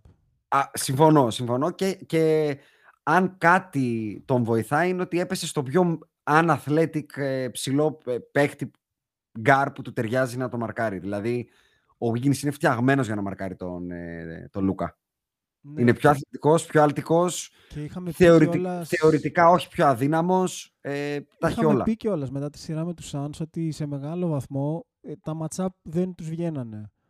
Με δηλαδή, τίποτα. Ο Λούκα είχε πλεονέκτημα και στην περιφέρεια και α, όταν άλλαζε με ψηλό. Και είχαμε πει ότι τώρα δεν θα είναι το ίδιο απλά τα πράγματα γιατί δεν αλλάζεις τώρα με τον Aiton, αλλάζεις με τον Draymond Green. Ή ακόμα και ο Looney που είναι καλός στις αλλαγές. Και στην Πάρα περιφέρεια- πολύ καλός είναι, δεν και είναι απλά στην καλός. περιφέρεια ο Wiggins δεν είναι Bridges που είναι τον φυσάς και φεύγει ενδεχομένως από κάποιους πιο δυνατούς περιφερειακούς, αλλά εντάξει, το παιδί είναι αθλητικό, πολύ αθλητικό. Θα, θα, θα συμφωνήσω και θα επ- αυξήσω σε αυτό που λες. Ε, αλλά θα πω και λίγο για να το πιάσουμε από τον Dallas. Θεωρώ ότι είναι και μια τρανή απόδειξη αυτή η σειρά. Αυτό που λέγαμε στο προηγούμενο pod, εσύ, εγώ με σένα εκεί νομίζω το λέγαμε, ο Αντρέας για να μην μας έχει ακούσει, ε, ότι ο Jason Kidd ε, δεν κέρδισε ούτε μισό πόντο με τους Phoenix Suns. Δηλαδή, είναι ένας όχι προπονητής, δεν βλέπω κάποιο προπονητή στον πάκο του Dallas. Ε, Δεν ξέρω και τι θα μπορούσε να κάνει. Ενώ δεν Έχουνε- νιώθω ότι έχουνε- λείπει αρκετά το ταλέντο από αυτήν την ομάδα. Για να κάνει Έχουν, κάτι πρόσε, παραπάνω. μερικές φορές να θυμόμαστε ότι το, το, το παιχνίδι παίζεται και πίσω. Εγώ θεωρώ ότι ο Ντάλλας γενικά έχει καλή αμυντική λειτουργία. Αμυντικά δηλαδή είναι καλή ομάδα. Τηρούμε Εγώ, το θεω- άλλο για εγώ το θεωρώ παιχνίδι που ότι αμυντικά του τέργαζε πάρα πολύ το Phoenix μέχρι εκεί. Με τη Utah δεν είχε έχει. καθόλου Όχι, εντάξει, καλή. γενικά θεωρώ ότι έχει καλή αμυντική λειτουργία και φαίνεται γιατί ήταν η δεύτερη καλύτερη άμυνα στο NBA φέτος, έτσι. Περίμενε, σε περίμενε. defensive rating. Ένα, ε- ένα-ένα. Με- Συμφωνώ για τη regular season, αλλά θεωρώ ότι είναι, το έχω ξαναπεί ασχέτως ομάδας, η άμυνα στη regular season είναι θέμα effort και είναι πολύ λογικό όλοι αυτοί οι nobodies να παίζουν άμυνα. Δεν είναι τίποτα stars που θα κάνουν off nights κτλ. Εκεί στηρίζονται. Ε, με τους Utah Jazz δεν θεωρώ καθόλου ότι παίξανε καλή άμυνα. Δεν θεωρώ ότι πέρασανε λόγω άμυνας. Με τους Phoenix Suns τους τέργαζε πάρα πολύ το matchup. Ισχύει, ήταν αρκετά πιο εύκολο να μαρκάρουν αυτή την ομάδα που prolific scorer είχε ουσιαστικά μόνο τον Booker. Δηλαδή κανείς άλλος δεν ήταν prolific scorer και ο Booker έκανε μια άθλια σειρά. Κοίτα, θεωρητικά ο Aiton θα μπορούσε να είναι πολύ καλύτερος με τους ψηλούς που έχει τον Dallas. Ναι, αλλά δεν είναι prolific scorer ατομικά. Πρέπει να τον κάνει ο Chris Paul. Και ο Chris Paul, όπως θυμάστε όλοι, με το που έσβησε το τουρτέλι, τελειώσαμε. Ναι, σωστά. Πρέπει να το προσέξω αυτό Έτσι. σήμερα. Ακριβώς, ακριβώς. Γι' αυτό μην τα ρίξεις και εσύ όλα Όχι, τα... το φύσιμα, μην το ρικάνεις Να γεμάτο. κρατήσω λίγο. Και νομίζω ότι εκτίθεται πάρα πολύ, Αντρέα, σε αυτό το κομμάτι το πόσο καλή αμυντικά είμαστε θεωρητικά, στο ότι είναι μόνο effort. Δεν είναι organic, δεν είναι coached καλή άμυνα και νομίζω ότι το πώς, το Τουλαντίον, πώς, εγώ το διαφωνώ. πώς σε γράφει αυτό. career high ο Kevon Looney είναι αυτή η απόδειξη ότι μια πολύ καλύτερη coached ομάδα βρήκε την τρούπα σε μια άμυνα η οποία απλά στηρίζεται στο effort και τους εκθέτει ανεπανόρθωτα βράδυ day in day out. Δεν συζητάμε ότι είναι καλύτερη ομάδα και αμυντικά και επιθετικά οι άλλοι. Έτσι, που δεν είναι. Όχι, εγώ λέω Απλά ότι... αυτό το οποίο λέω είναι ότι Ναι. γενικά θεωρώ ότι έχουν καλή αμυντική λειτουργία τηρουμένων των αναλογιών γιατί θεωρώ ότι δεν έχουν καλούς αμυντικούς. Δηλαδή Α, όχι, είναι, εντάξει, εγώ είναι, εκεί σωστή, διαφωνώ. Είναι σωστή η αμυντική λειτουργία της ομάδας, αλλά όταν έχεις μέσα τον Κλίμπα και τον... Ε, Ο- Εγώ δεν και θεωρώ το ότι ο Κλίμπα Doncic. είναι τόσο κακός αμυντικός. Το, ο Ντόνσιτς είναι το πρόβλημα αυτής της ομάδας στην άμυνα. Καλά, και ο Κλίμπα δεν είναι κανένας το Κλίμπα καλός είναι. αμυντικός. δεν είναι όταν κακός, παίζει παιδιά. και Και τους σίγουρα δύο, δεν είναι χειρότερος του Λούνεϊ, ε. Για να Παίζει ξέρουμε τι με λέμε. τρεις- μισή. Δεν μπορεί να προστατεύσει τώρα τη ρακέτα σου ο Κλίμπα. πέρσι, και αυτό το διάβαζα, το άκουσα κάπου, το διάβασα μάλλον Τυράκι, κάπου θα σου σήμερα, πω, Άκη, θα σου πω. επειδή Ναι, είπες για τον Λούνι. ναι. Πέρσι, ο Στεφ με τον Ντρέμον και τον Λούνι όσο παίξανε, per 100 possessions ήταν συν 15. Έτσι. Εντάξει. Ο Στεφ μπορεί να είναι συν ε, με μένα, εσένα και τον Άκη. Δεν είναι τόσο... Δεν είναι Γιατί δεν τόσο παίξανε απλός. playoff, ε. Μα, δε, άσχετο αν παίξανε ή δεν παίξανε. Τώρα εγώ μιλάω για, το- για την περσινή regular season. Το Μα λέω δεν είπα επειδή ότι ο είναι Λούνι... κακός ο Λούνι. Δεν είπα ότι είναι κακός. Και απλά επειδή είπα άξι για τη ρακέτα, το πρόβλημα των Dallas είναι ότι η ρακέτα δεν τη μαρκάρει ο Λούνι, δεν τη κρύβει. Ο Κλίμπερ. Κλίμπα. Τη ρακέτα μονίμως τη μαρκάρει ο Ντόνσιτς. Γι' αυτό και τρώει το καρφί, γιατί τον κρύβουν. Παίζει μονίμως second line defense ο Ντόνσιτς. Γιατί άμα πάει στο τρίποντο να παίξει άμυνα, δεν μπορεί να μαρκάρει ούτε κώνο. Ξέρεις τι όμως, Αυτό το λέω. ότι είναι συνδυασμός αρκετών πραγμάτων. Δηλαδή, ακόμα και καλή αμυντική λειτουργία να έχουν, που λέει ο Ανδρέας, δεν θεωρώ ότι έχουν ρόστερ για να παίξει καλή άμυνα. Τη συγκεκριμένη ομάδα η οποία είναι πιο σοβαρή από τον προηγούμενο γύρο. Δηλαδή, Ε, είναι πιο σοβαρή, αλλά ας πούμε οι Memphis τους παίξανε πολύ καλύτερη άμυνα. ναι, αλλά αυτό νομίζω, εννοώ. σου λέω, νομίζω ότι οφείλεται και στη, στο Και χωρίς effort- τον Τζαμοράντ. νο- οφείλεται και στο effort που είχαν οι Warriors. Νομίζω ότι παίζουν αρκετά πιο σοβαρά και η επίθεση καλή των Warriors που αρχίζει να βρίσκει ρυθμό δεν νομίζω ότι μπορεί να τη σταματήσει τον Dallas. Το ακούω. Το ακούω. Πάντως, αν με ρωτάς εμένα, αυ- ε, το, το, το, το take μου το συνολικό είναι αυτό που έκανα και στην αρχή, ότι θα τους κάνει πολύ καλό στον Dallas αυτό που σημαίνει Ναι. αυτή τη στιγμή. Δηλαδή, Κοίτα, α, δεν ξέρω αν άκουσες τις δηλώσεις του Doncic. Ήταν πολύ μαζεμένος γιατί είναι όλο μέσα όλο έξω μέχρι στιγμής. Μάλλον είδε το replay μετά γι' αυτό. Ναι, είναι Ήταν, όλο μέσα όλο περίμενε, έξω. περίμενε. Μαζεύτηκε αφού μπήκε το έμβολο, ε. Ε, γιατί ναι, ναι, μα πάντα πρέπει να στο μπαίνει το έμβολο. ημίχρονο του Game 2 άρχισε τα κάλμα. Ναι, θυμάσαι. τα άρχισε. Κοίτα, στον buzzer beater. Εμένα μου αρέσουν πολύ Buzzer αυτά. beater ημιχρόνου του Game 2 απέναντι στο Steph Curry και το πας από τους 12 στους 15 και κάνεις κάλμα. Μετά- Μετά δεν Εντάξει. φταίει κανείς αν σου πει ότι είσαι η μπασκετική Paris Saint-Germain. Καμία αντίρρηση. Όλα μέσα στο παιχνίδι είναι. Για να επαναλάβω αυτά που έχω πει και σε άλλο podcast για άλλους ανθρώπους, όλα αυτά είναι, ε, αποκτώνται, δεν απονείμονται. Αυτά τα κάλμα τα κάνεις όταν έρθει η ώρα. Δηλαδή, μην, μην το, μην το χοντραίνουμε τώρα. Μέσα στο Στεφ Κάρι κάνεις κάλμα. Ε, εντάξει, είναι πολύ λογικό μετά να ανοίξουν οι ουρανοί δηλαδή. Για, για ποιο λόγο το κάνεις αυτό; Δεν καταλαβαίνω. Ότι τι; Ότι, α, δηλαδή, ο Στεφ, ο Στεφ δεν σου έκανε night night στο 32-27. Σου έκανε night night όταν σε πήγε 10 πόντους πίσω με 57 δευτερόλεπτα. Για να συγκρίνουμε έτσι που αν, επειδή είναι ο Στεφ, αν ήθελε θα μπορούσε να χάνει 3-0 στο τέταρτο παιχνίδι να χάνει 52 πόντους και να βάλει ένα τρίποντο και να στα δείξει, άμα ήθελε. Είναι ο Στεφ. Ναι. Αλλά ξέρει πότε να το κάνει. Αυτό λέω ότι Παρ' Νομίζω όλα Δεν αυτά, μπορώ να πω ότι με θα του ενόχλησε. κάνει πολύ καλό του Λούκα ε, κατ' εμέ, και του Ντάλλας, γιατί νομίζω ότι θα καταλάβει ότι καλά τα trades και τα subtraction by addition και αυτά που έλεγες και εσύ Αντρέα και βρήκα και εγώ μια, ένα μέρος αλήθειας στο προηγούμενο pod και το είπα ότι τους βγήκε τελικά με το Phoenix και όλα αυτά αλλά για να κάνεις το elevate σου λείπει ο Star, σου λείπει ο second wheeler ο Ντόνσιτς δεν γίνεται να συνεχίσει να είναι τόσο πα- pampered και κανείς να μην του λέει τίποτα για αυτό το κομμάτι κρέας που είναι, γιατί αθλητικά αυτό είναι, ρε παιδιά. Είναι, είναι αυτό το πράγμα. Και για μένα φάνηκε πάρα πολύ στο σοκ που υπέστη στο πρώτο, στο πρώτο, στον πρώτο αγώνα. Γιατί στον πρώτο αγώνα είναι ένας σοκαρισμένος Ντόνσιτς. Είναι το χειρότερο μάτς που θυμάμαι του Λούκα σε post-season. Είναι και σε νούμερα. Είναι η πρώτη φορά στη ζωή του που έβαλε, έκανε περισσότερα λάθη από εύστοχα σουτ. Δεν το έχει ξαναπάθει ποτέ. Ο Λούκα θύμισε Τρέι Young, να το πω έτσι, με Μαϊάμι. Ε, β- έβαλε μόνο 20 πόντους και απλά μετά, επειδή είναι όντως παιχταράς το παιδί, ε, βρήκε τις απαντήσεις και έριξε δύο σαραντάρες μετά. Α- Αλλά δεν ξέρω, τι βλέπετε εσείς; Αντρέα, κάτι Εγώ θέλεις να στο, στο, στο αποκτώ ε, συμφωνώ ότι είναι μια transition χρονιά και όντως θα του κάνει καλό. Είπαμε, του Λούκα το βασικό θέμα είναι το, το σωματικό. Ότι πρέπει να τον δούμε μια φορά committed, να βγει, να έρθει, να μπει στη σεζόν, όχι να το φτιάξει στα μέσα της σεζόν, να έρθει έτοιμος να παίξει.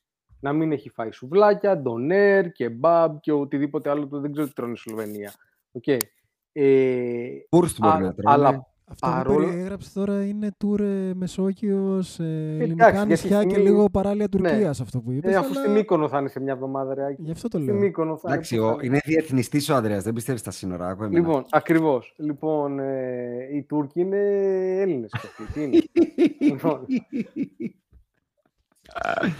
Για εγώ πάμε. αναρω... αναρωτιέμαι πόσες ομάδες θα βγάζουμε στην Ευρωλίγκα όταν ε, γίνουμε ένα με την Τουρκία. Λοιπόν, το ερώτημα είναι άλλο.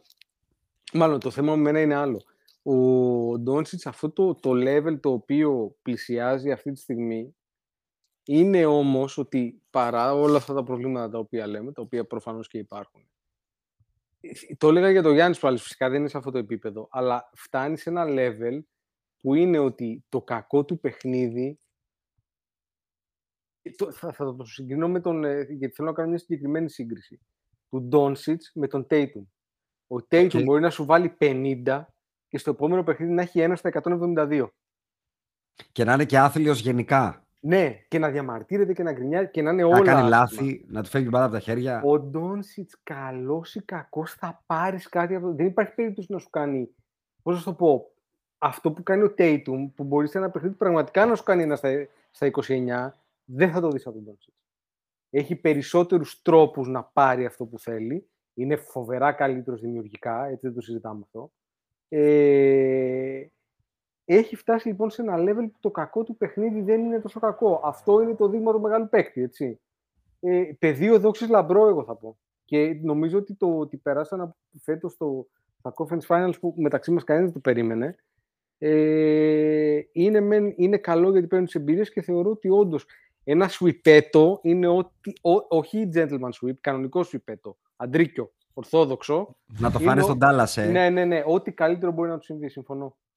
Οκ, Πάντως, πάντως για Ακή- εκεί, ε, για- κοίτα, ε, σχετικά με το ότι φτάσαν ως εδώ, ε, ας το κρατήσουν μαζί με το 4-0 θα τους κάνει πολύ καλό, γιατί από τη μία θα πιστέψουν κοίτα μέχρι που φτάσαμε, αν είχαμε κάνει και ένα 2-3 μπορεί και καλύτερα. Εγώ αυτό φοβάμαι, μην πιστέψουν όμως ότι κοίτα- ε, είμαστε για εδώ, που δεν είναι για εδώ. Αυτό λέω. Μπράβο, αυτό Όχι, ήταν το δεν επόμενο που θέλω να πω. Σαν ότι- την Ατλάντα που το πίστεψε πέρσι. ότι Α, μπράβο, και μου φέτος αρχίσανε τα βαριά με τη regular season. Έπεσε σε μια χρονιά που οι Nuggets ήταν ε, λειψοί.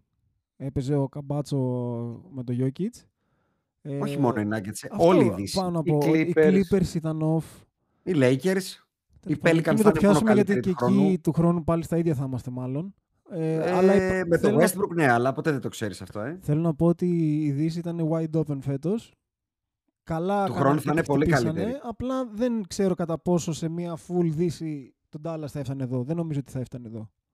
Με το υπάρχον roster σίγουρα όχι. Και θα πω κιόλας ότι αποδελτιώνοντας έτσι τα πράγματα που μου στέλνει ο Δημήτρης, έχω αρχίσει και έχω μαζέψει τα πρώτα τρία μάτς πολλά πράγματα που βάζουν τον Λούκα και τον μπάσκετ των Dallas ε, δίπλα σε ονόματα που δεν θέλεις να τα βλέπεις. Βλέπε Westbrook, Donovan Mitchell, Utah Jazz, Oklahoma City Thunder.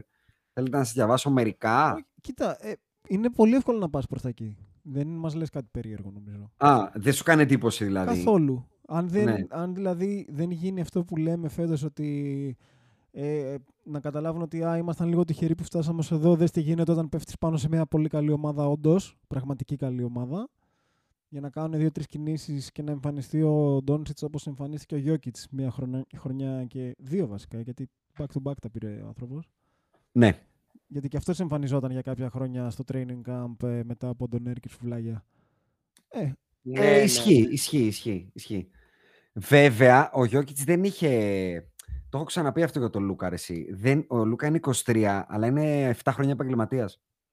ναι, και Κορυφαίου επίσης δεν επίπεδου. είναι 2-15. Εντάξει, Ε, όλο αλήθεια, μας Ευρω- είναι. Καλή θέση, Πήρε καλή ευρωμπάσκετ πριν 5 χρόνια. Ναι, είναι. είναι... Είναι αδιανόητο ότι πήρε πριν 5 χρόνια το Ήτανε, ευρωμπάσκετ. ήτανε MVP της Ευρωλίγκας. Σαν επίσης, πέντε superstar χρόνια. Και είναι 23 ακόμα. Είναι και καλό, αλλά είναι και κακό. Το άκουγα, αν θυμάμαι καλά, σε ένα podcast του Ζακ Λόου ή μην πω και μαλακία, κάποιου που έλεγε ότι δεν θα μου κάνει καθόλου εντύπωση ο Λούκα Οντόσιτς να έχει very low mileage in his tank.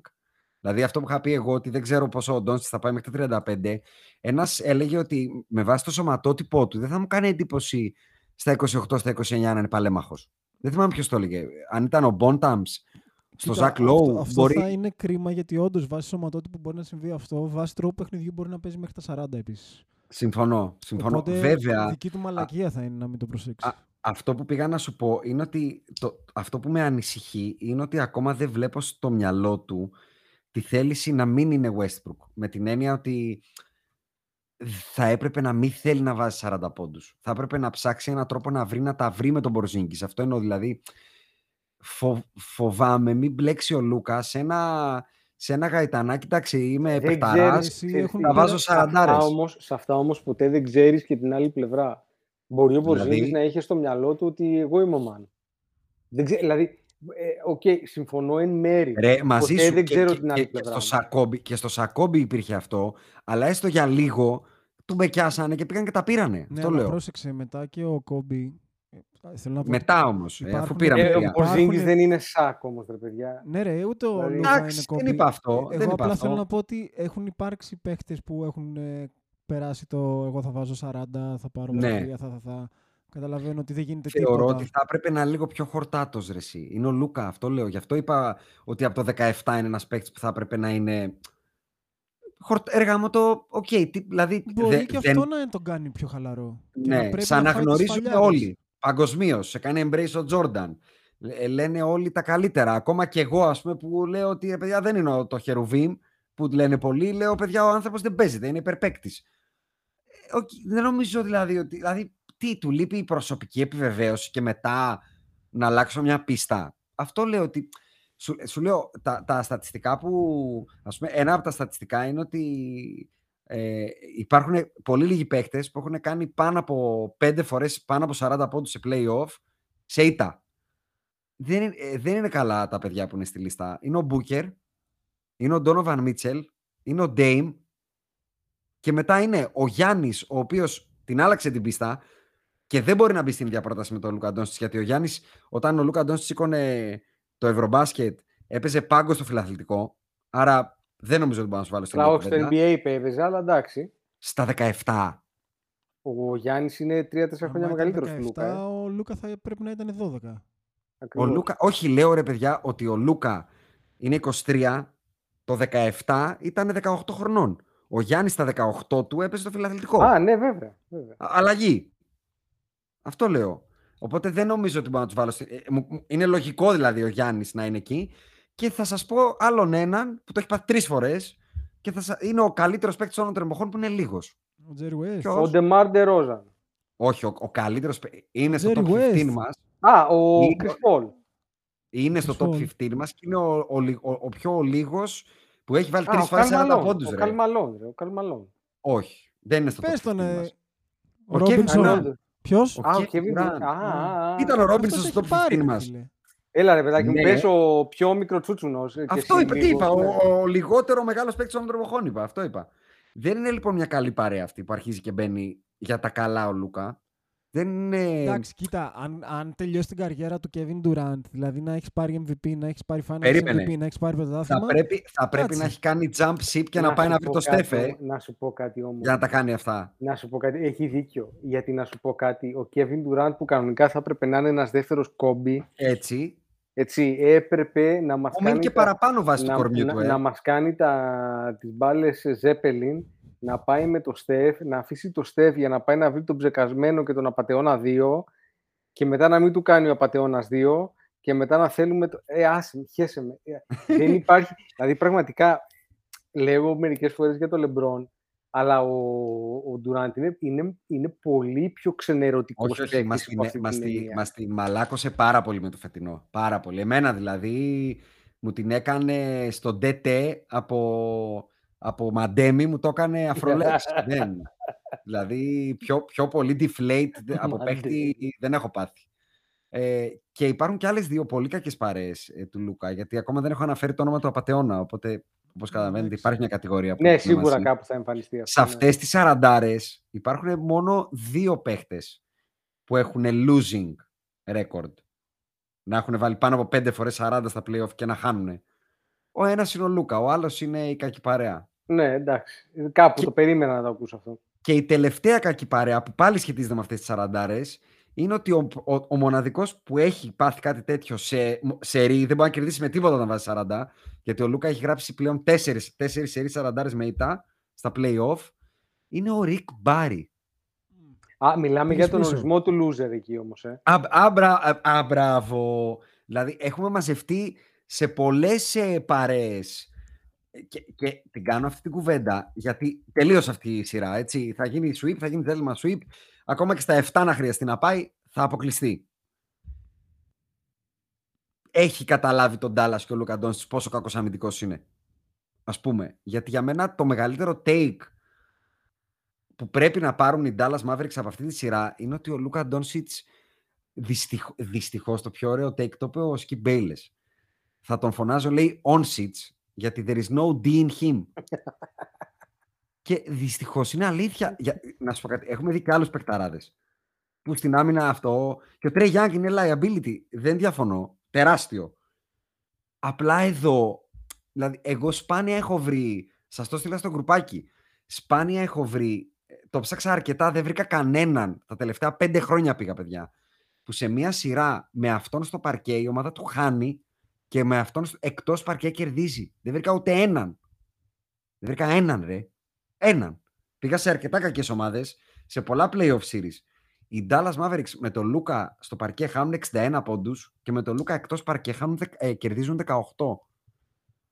Θα Ναι. μου πεις φλουκ, θα μου πεις ότι είναι μικρό το sample, θα τα ακούσω όλα. Θα μου πεις ότι ο Reggie Bullock με τον Glimber είχαν 0 στα 15 στο Game 3 με 0 στα 12 τρίποντα. Θα το ακούσω και αυτό. Θα τα ακούσω όλα. Αλλά εδώ μιλάμε για μια σειρά. Μ- Μια σειρά που στο Game 2 π.χ. τους έκατσε ωραία. Γιατί στο Game 2 οι Dallas Mavericks έχουν 15 στα 27 τρίποντα. Έτσι. Ναι. Στο, στο ημίχρονο 15 στα 27. Και πάλι το χάνουνε.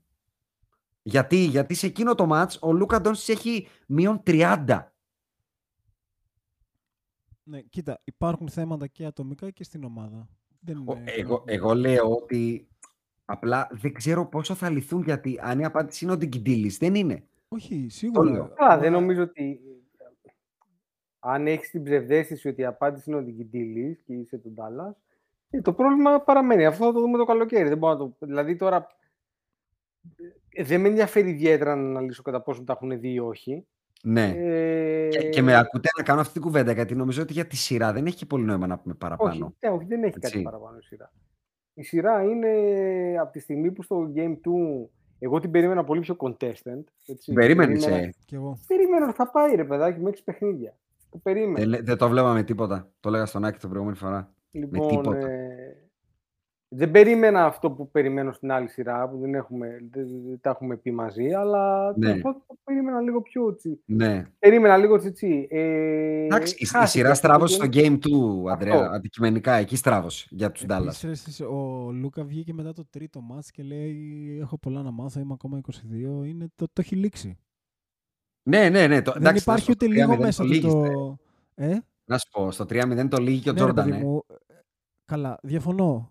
Το λύγει, Προσπάθησε το να λύγει. πάρεις έστω ένα μάτς. Ε, Α, το- για να, για να την το τιμή. πάρεις. Α, τι τον ωραία, ναι, Έστω εντάξει. για Δεν, το φοβά, δεν Εγώ φοβάμαι ότι νομίζω ο πάει για, Λούκα... σκου- πάει για, σου- για σκουπέτο. Όχι, όχι. Εγώ δεν, δεν νομίζω ότι ο Λούκα δεν έχει την προσωπικότητα να κάνει ό,τι μπορεί για να πάρει το ένα και να μην τον σκουπίσουν στην έδρα του. Αυτό δεν με φοβίζει. Ναι. Πραγματικά δεν με φοβίζει. Με φοβίζει ότι έχει την προσωπικότητα να φάει όλο τον Dallas και να φτιάξεις μια ομάδα η οποία θα τελειώσει αυτή τη σειρά. Γιατί πάλι διάβαζα τα νούμερα, δεν μπορεί να το σώσει εκτός αν σου πάρουν 0 τρίποντα στο Game 4. Θα τελειώσουν τη σειρά με τα περισσότερα εκτελεσμένα τρίποντα στην ιστορία του NBA σε σειρά playoff, ακόμα και στις, στα τέσσερα μάτς που είναι. Φοβερό. Δηλαδή, ε, είναι αστείο αυτό. Είναι αστείο και δεν μπορώ να δεχθώ ότι ο Λούκα Ντόνσιτς δεν μπορεί να γυρίσει να πει Ευ- ε- μπρος, μπρος, αυτό δεν είναι μπάσκετ. π.χ. Ευ, ευρύτερο πρόβλημα αυτό θα πω στο NBA που βλέπουμε αυτή τη Ναι. στιγμή. Εντάξει, έτσι. νομίζω έχουμε πάει σε άλλο επίπεδο, σε τόσο άλλο επίπεδο που το Ringer, που ουσιαστικά το Ringer είναι το γραφείο τύπου των Celtics και του Doncic, Βεβαίως. έγραψε άρθρο αν μπορούν στην off-season οι Dallas Mavericks να φτιάξουν ομάδα. Ήδη το έχει γράψει αυτό το άρθρο το Ringer. Όχι, Ήδη. όχι. Εγώ λέω για το θέμα του τριπώντου, ε. Δηλαδή, Ναι, εγώ, απλά- εγώ σκέφτομαι σοβαρά πλέον. Ε, αν είμαι Το NBA. τετράποντο. Όχι, το να πάμε λίγο πίσω, παιδιά. Α, Δηλαδή, οι Celtics στο Game 7 με τους Bucks σου ήταν 55 τρίποτα. ναι, απλά αν πάμε πίσω, το πλάι, το πλάι δεν χωράει. Δεν χωράει. Πρέπει να Δεν μεγαλώσει πειράζει. το γήπεδο. Χωρίς πλάι. Χωρίς πλάι. Όπως έχουν Χωρίς κάποια πλάι. εξωτερικά γηπεδάκια που πατάς έξω. Ευθεία. Ευθεία. Όχι Ευθεία. ρε, ε, πάει γραμμή στο πλάι και πάει out κατευθείαν. Δεν έχει γωνιακό τρίποντο. Αυτό Το λέω. έχεις Ε, δει; ουσιαστικά μια καμπύλη, αλλά ενώ καμπύλη που βρίσκει στη στάρω γραμμή μόνο του από την out. ευθεία. Ακριβώς. Δεν Πάρω υπάρχει μόνο την γωνιακό ευθεία. τρίποντο. Ναι, ναι. Χοντρό. Hot Δεν take, θα ναι. σου δώσω cheat. Δεν, όχι, δεν θα σου δώσω. Hot, hot Δεν take, γίνεται. hot take. Ωραία. Πάμε και στο Golden State για να κλείσουμε τη σειρά. Έχετε να πείτε κάτι; Αυτή τη στιγμή η Golden State είναι η, το, υπάρχουν τέσσερα franchise με τα most consecutive ε, series wins after game one win. Να το πω έτσι. Οι Lakers από το 2000 μέχρι το 2020 με 24. Χάσαμε πέρσι με τους Phoenix Suns και εκεί διεκόπη.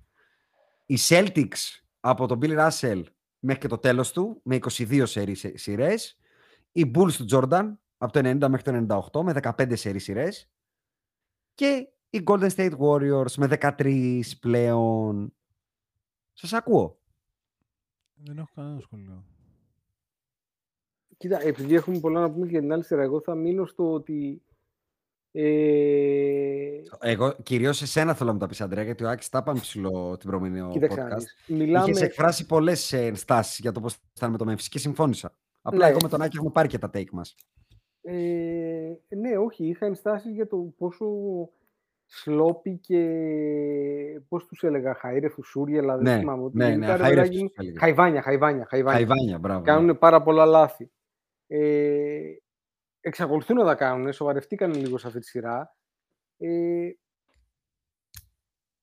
κοίταξε, να δεις, μιλάμε για την καλύτερη ομάδα της τελευταίας δεκαετίας easy Ναι. ε, και παραπάνω. Δηλαδή, μάλλον μιλάμε για την καλύτερη ομάδα συνολικά σαν, σαν dynasty και σαν longevity ενδεχομένως μετά τους Lakers του Σακόμπι. Εγώ θα τους βάλω πάνω από Σαν Αντώνιο γιατί θεωρώ ότι το Σαν Αντώνιο έχει διαφορετικά αέρας. Ε, Ναι. Με διαφορετικά είδη μπάσκετ. Οι, οι Warriors έχουν ένα συγκεκριμένο πράγμα το οποίο παίζουν, το οποίο μεταξύ άλλων είναι και πάρα πολύ όμορφο. Δηλαδή, αν μη τι άλλο, αν κάτι μπορείς, πρέπει να αναγνωρίσεις τους Warriors, είναι ότι αυτό το οποίο βλέπεις δεν θα περάσεις άσχημα βλέποντάς το. Όχι ρε, τι άσχημα. Είναι Ε, φοβερό το πώς έχουν κάνει μια ομάδα με το Wiggins, τον Kevon Looney και την προσθήκη του Jordan Poole να, να είναι... ε, Ποίημα. ποι- πρα- αυτό, αυτό, ποίημα. Είναι ποίημα. Ακριβώς όπως το πες. Είναι ποίημα. Λοιπόν, ε... Και με ένα Clay Thompson που είναι sell of himself που λένε στην Ναι, Αμερική. εντάξει, δεν έχει καμία σχέση με τον Clay Thompson αυτό. Δεν ξέρω αν ο Τώρα, Άκης διαφωνεί, αλλά ο Clay Thompson Όχι, εγώ το είχα είναι πει και όταν μια ήμασταν νότσα οι δυο μας, πίσω νομίζω. σίγουρα. Ε. Το είχαμε πει και μαζί. Δηλαδή, Θεωρώ- δεν, και δεν βλέπω να τη βρίσκει την νότσα, γιατί έχει παίξει αρκετά μάτς πλέον. ναι, εγώ θεωρώ ότι άμα τη βρει, δεν τη βρει φέτος, θα τη βρει του χρόνου. Θα τη βρει του χρόνου, λες, ε. Αν τη βρει, ναι. Δηλαδή, ειδικά ο, Τζο- ο Jordan Poole τους έχει αλαλιάσει τους Mavericks, ε. Είναι καταπληκτικός παίκτης του Ζανπούλ. Είναι πάρα πολύ καλός. Ε, νοητικά, δηλαδή, εντάξει, με κάποια κενά στην άμυνα, αλλά εντάξει, αυτά διορθώνονται δίπλα σε- Είναι η δίπλα πρώτη σε αυτούς τους φορά παίκτες. σε σειρά play-off που ο Steph Curry δεν είναι πρώτος σε plus minus. Είναι ότι αυτό ο... σημαίνει. Ναι. Είναι ο Wiggins με συν 44, δεύτερος ο, Kevon- ο Jordan Poole με συν 41 και τρίτος ο Steph. Δεν έχει τελειώσει βέβαια η σειρά, Και και είναι πολύ επειδή- κοντά. Καλά, εντάξει, αλλά έχει τελειώσει. Α, worth και επειδή- mentioning. Και επειδή όποιος Όχι, ακούει εννοώ αυτό, ξέρει, οι έξι πόντι μπορεί να αλλάξουν και Α, να ναι. κατάλαβες. και επειδή όποιος ακούει ξέρει, ε, όταν είχε γίνει το trade του Wiggins, κάποιοι εδώ πέρα λέγαμε ότι είναι καλό trade για τους Warriors. Εντάξει. Δε, Έτσι. τώρα να σου πω κάτι. Αυτά νομίζω τα ξέρουν οι ρε ακροατές μας. παιδάκι μου, εντάξει, αλλά να πούμε και πέντε πράγματα, πούμε και πέντε κουβέντες, ε. Α, ε, Είναι ένα, μια πολύ ωραία πάσα να τους πούμε ότι για να συνεχίσετε να ξέρετε, κεράστε κανένα καφέ. Γιατί άμα Μπράβο. μείνουμε, άμα μείνουμε σε εκεί, θα πιάσουμε δεύτερη δουλειά και κομμάτι τα podcast. Ε. Ναι, και μετά δεν θα μάθετε, δεν θα τα ξέρετε όλα αυτά. Ναι, νωρίτερα. γιατί η δουλειά είναι μάστιγα, μην τα ξαναλέμε Θέλω- αυτά. θεωρώ ότι ανάλογα με το τι θα γίνει στην άλλη σειρά, ε, δηλαδή, πώς το πω, για μένα είναι φαβορή οι Warriors να πάρουν το πρωτάθλημα. Αλλά δεν θεωρώ. ότι θα Ασχέτω είναι εύκολο. αντιπάλου από απέναντι. Ασχέτως, απλά θεωρώ ότι με τους Celtics θα δυσκολευτούν λίγο παραπάνω. Παρ' όλα ωραία. αυτά, ε, είναι φαβορή, ξεκάθαρα. Ωραία, Και- έμπαινε, και- έμπαινε, έμπαινε. Μην ξεχνάμε ότι με τους Celtics νομίζω έχουν και πλεονέκτημα. Με το Miami θα έχει πλεονέκτημα το Miami. Έτσι, μπράβο. Γι' αυτό έμπαινε, έμπαινε στην Ανατολή. Πάμε. Με αυτό. Κοίτα, στην Ανατολή είναι, πάρα, είναι άπειρα αυτά που θέλω να κάνω unpack. Πραγματικά. Α, game one, game one. Λοιπόν, Θα το πάμε όχι, έτσι. όχι, δεν θέλω να κάνω Μισή ώρα. Επί, επί, ακριβώς. Έχουμε μισή ώρα, επειδή θεωρώ ότι έχουμε σηκώθηκε. δει, έχουμε δει τέσσερα μάτς, τα οποία από μόνα τους είναι μια ιστορία και με πολλά subplots. Θα σου Για βάζω το, λίγο άκου, το... για το 3-4 θέλω να μιλήσω. Κυρίως. Ε, Κοίτα, περίμενε. Το Game 1, ας πούμε, έχει πάρα πολύ τσιτσί. θεωρώ έχει ότι δεν τσιτσί. έχει καθόλου. Α, θα σου πω το γιατί. Game 1. Ναι, θεωρώ ότι είναι ένα παιχνίδι το οποίο δεν έχει καμία σχέση με την υπόλοιπη σειρά προσωπικά. Γιατί; Γιατί θεωρώ ότι πετυχαίνει στη Βοστόνη τελειωμένη. Οκ, Τελειωμένη. Οκ. Έρχεται από μια σειρά που έχει πέσει ξύλο. Ε, έχουν γίνει όλα στη σειρά με τον Ομιλό και έχει τραυματισμούς, έχει ξύλο. Δεν παίζουν δύο παίκτες στη βασική. Ωραία. Θε, θεωρώ ότι οριακά το κάνει πάντα αυτό το παιχνίδι. Κα- ε, εγώ, ε, δε- το είδες; Είδα, το, εί- το, το είδα το πρώτο ημίχρονο όλο, το δεύτερο ημίχρονο πολύ. Είδες, στο πρώτο επίχρονο είναι αργά. σούζα οι άνθρωποι. Τι πάντα. Ναι, Ο, Θεωρώ ότι οριακά, οριακά πήγε να τους ξεφύγει του Μαϊάμι το ματς. ξεμένουνε. Θεωρώ ότι ξεμένουν εντελώς Α, από δυνάμεις. Οκ, οκ. Ξεμένουν. Ε, δεν, δεν... Εγώ το λέω, έχει πολύ ωραία. Δηλαδή, έχει χοντρή τάπα του Αντεμπάγιο πάλι στον Dayton. Ο οποίος ακριβώς πριν το ματς έχει δηλώσει ότι ε, κάθε χρόνο στέλνω μια καρτ ποστάλ στον Dayton να μην ξεχάσει αυτό που έγινε στο Bubble. Π.χ. Ένα. Έχει ότι ο Χόρφορντ μπαίνει για τρίτη φορά στα πρωτόκολλα. Για τρίτη! Φοβερό αυτό. ε. Μιλάμε ότι το πόμολο το γλύφει πριν μπει. ε. Ναι, ρε φίλε. Γλύφει το πόμολο. Τι πριν κάνεις, το πιάσει με το τι χέρι, το γλύφει. Το κάνεις, ανοίγει με το τι στόμα. Δεν ξέρω τι κάνεις. κάνει, ρε Μαλάκα. Τι κάνεις; Έχει, έχει ένα run των hit 22-2. Θα μου πεις κάνανε check out ή κουράστηκαν. Είναι χοντρό το 22-2. Χοντρό. Το ότι ε, οι Miami Heat ας πούμε κάνανε παραπάνω τάπες από εύστοχα τρίποντα. Δηλαδή, κατάλαβες, ε, γιατί θέλω να σταθώ, γιατί δείχνει λίγο γιατί οι Miami Heat ήταν φαβορί σε αυτή τη σειρά. Θεωρητικά, Για στο μυαλό σένα. μου. Ναι, Για για σένα. μένα, για μένα, για μένα, για μένα. Εσύ Δηλαδή, έχεις τους κάνανε δώσει κανονικό- Βοστόνη. Εγώ δεν ήμουν εδώ για να δώσω, αλλά έχω, δω- ε, η- το pick μου είναι Βοστόνη σε 6. Ναι, το έχει δώσει στα γκρουπ. Το έχει δώσει στα γκρουπ ότι δε- βλέπει τη Βοστόνη με πολλούς τρόπους να περνάει, να το πούμε έτσι. Θεωρώ ότι έχει περισσότερους τρόπους να πάρει ένα παιχνίδι. τέλος πάντων. Αυτή Ναι, τη στιγμή αυτό- αυτό, πες το φαίνεται έτσι. Πάντως. Το Ότι η Momento Βοστόνη λέει... έχει περισσότερους τρόπους να πάρει Αυτή τη παιχνίδι. στιγμή Το δεν φαίνεται moment- τίποτα, αλλά τέλος πάντων αυτή η σειρά Εμένα είναι του αυτή τη Λουμπούκι στιγμή μου εντελώ. φαίνεται το Momento είναι Βοστόνη. Είναι. Αν μου Ωραία, έλεγες ποιος θα έχεις να κερδίσει πεις τη σειρά, θα έλεγα κάτι- Βοστόνη. Έχεις να πεις κάτι για το Game One, Άκη; Ε, σ- Για τον όχι, Jimmy Butler, ας πούμε, που συντάσσομαι, έκανε, συντάσσομαι έκανε το μια να το- σαραντάρα γεμάτη Ναι, και ρε, εσύ, πλέον αλλά είναι ο δεν- παίκτης με τις περισσότερες σαραντάρες με 5 rebound, 5 assist στην ιστορία των Miami Heat. ε, Που Ναι, έχει αλλά περάσει μετά ο στα δύο LeBron τελευταία έχει το- γράψει Κάνει καλή 14 σειρά. πόντους. Ε. Δεν κάνει καλή σειρά. Περίμενε, περίμενε. Στα τελευταία δύο, γιατί, γιατί hot takes; Περίμενε. Στο ένα δεν έπαιξε στο δεύτερο ημίχρονο άνθρωπος. Ναι, έχει γράψει 14 πόντους και δεν μπαίνει μέσα στο πρόβλημα. Το οποίο σημαίνει ότι Α κάποιο πρόβλημα έχει. Ναι, Ε, αλλά ε, αφενός. δεν τον μειώνει αυτό. θα ενώ σου, δεν πω είναι ποιο ότι είναι το κακός. πρό- θα σου πω ποιο είναι το πρόβλημα με τον Jimmy Butler και γιατί θεωρώ ότι είναι πρόβλημα για το Miami συνολικά. Πάμε. Ωραία. Ο Jimmy Butler από τη στιγμή που δεν σουτάρει τρίποντο, γιατί δεν σουτάρει τρίποντο, μπορεί να σουτάρει λίγο περισσότερο, αλλά αντικειμενικά δεν το σουτάρει το τρίποντο. Δεν μπορεί να Οκ. βάλει η- η- το παιχνίδι του Jimmy Butler το να βάλει πολλούς πόντους και να, και να πάρει ένα παιχνίδι μόνος του προϋποθέτει πολλές βολές και να χύσει αίμα δάκρυα και ιδρώτα. Πρέπει να μπει μέσα, να πάρει φάουλ, να σπρώξει, να σπρωχτεί, να κάνει Ισχύει. drive. Τον και πρώτο ούτω αγώνα καθεξής. έχει κάνει 17-18 βολές. Μπράβο. Αυτό λοιπόν σε μια σειρά η οποία θα, μακριά, θα πάει μακριά, τουλάχιστον για μένα θα πήγαινε μακριά regardless, δεν είναι sustainable. Κάπου θα χτυπήσεις, κάπου δεν θα μπορέσεις να πάρεις τα σφυρίγματα, κάπου θα κουραστείς από τα πολλά σπρωξίδια. Όταν λοιπόν δεν μπορείς να βάλεις το ξεκούραστο σουτ, που είναι το τρίποντο, γιατί αντικειμενικά το τρίποντο είναι το ξεκούραστο σουτ ενός σκόρερ. Οκ. Μπορείς να βαρέσεις 4, 5, 6 τρίποντα, να βάλεις τα μισά ή να βάλεις ένα 3 στα 7 και έχεις βάλει ξεκούραστα 9 πόντους. Αυτό ο Jimmy Butler δεν μπορεί να το κάνει. Συστηματικά. Και θεωρώ ότι αυτό, διαφωνήσω, είναι, αλλά σεβαστό. αυτό θεωρώ ότι είναι πρόβλημα για τους Heat. OK. Ε, το εύκολο σκορ δεν το έχουν. Οκ. Και απέναντι σε μια ομάδα η οποία αμυντικά είναι καλή Ναι. ε, και θα πάμε και στο θέμα των σφυριγμάτων μετά, αλλά αντικειμενικά Άστα αμυντικά αυτά, είναι μια ένα-ένα καλή τα μάτια. ομάδα. Οκ. Ναι. Ναι, ναι, ναι. θεωρώ ότι αυτό θα του δημιουργήσει πρόβλημα. Συν το ότι μοιάζει να είναι και τραυματίας.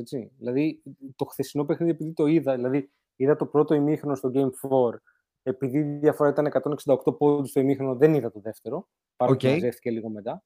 Ε, ο Jimmy Butler δεν φαίνεται να είναι καλά. Δεν πάταγε καλά. Έχει 3 Εγώ στα πάντως, 14. εγώ πάντως γι' αυτό λέω ότι μιλάμε για τέσσερις διαφορετικές ιστορίες. Γιατί στο πρώτο match με ένα Jimmy Butler που έκανε ένα stat line που δεν έχει ξαναγίνει ποτέ στην ιστορία των playoffs, ε, δεν έκανε απλά 40. Έκανε κάτι που κανείς αθλητής στην ιστορία του NBA δεν το έχει ξανακάνει. Έχει κάνει 40, ε, 41 πόντους, 9 rebound, 5 assist, 4 κλεψίματα, 3 τάπες. Στο δεύτερο match έχουμε ένα άλλο blowout από την άλλη πλευρά, όπου οι, οι, οι Celtics ε, βλέπουν το καλάθι, όχι κοφίνι, το βλέπουν, δηλαδή εντάξει, έχει χοντρίνει φάση. Στο Game 3 έχουμε ένα blowout έχουμε. Απλά εκεί πέρα γίνεται το άκα και στο Game 4 έχουμε πάλι ένα blowout. Δηλαδή, γι' αυτό λέω ότι θα Για- τα άκουγα όλα όσα λες, αλλά μετά το Game 1, στο Game 2, οι Celtics ε, τους ε, διώχνουν από το γήπεδο, ε. Ναι. Άρα Στο, ga- στο Game 3 με όλο το momentum δικό τους έπρεπε να φάνε 30 πόντους στο κεφάλι.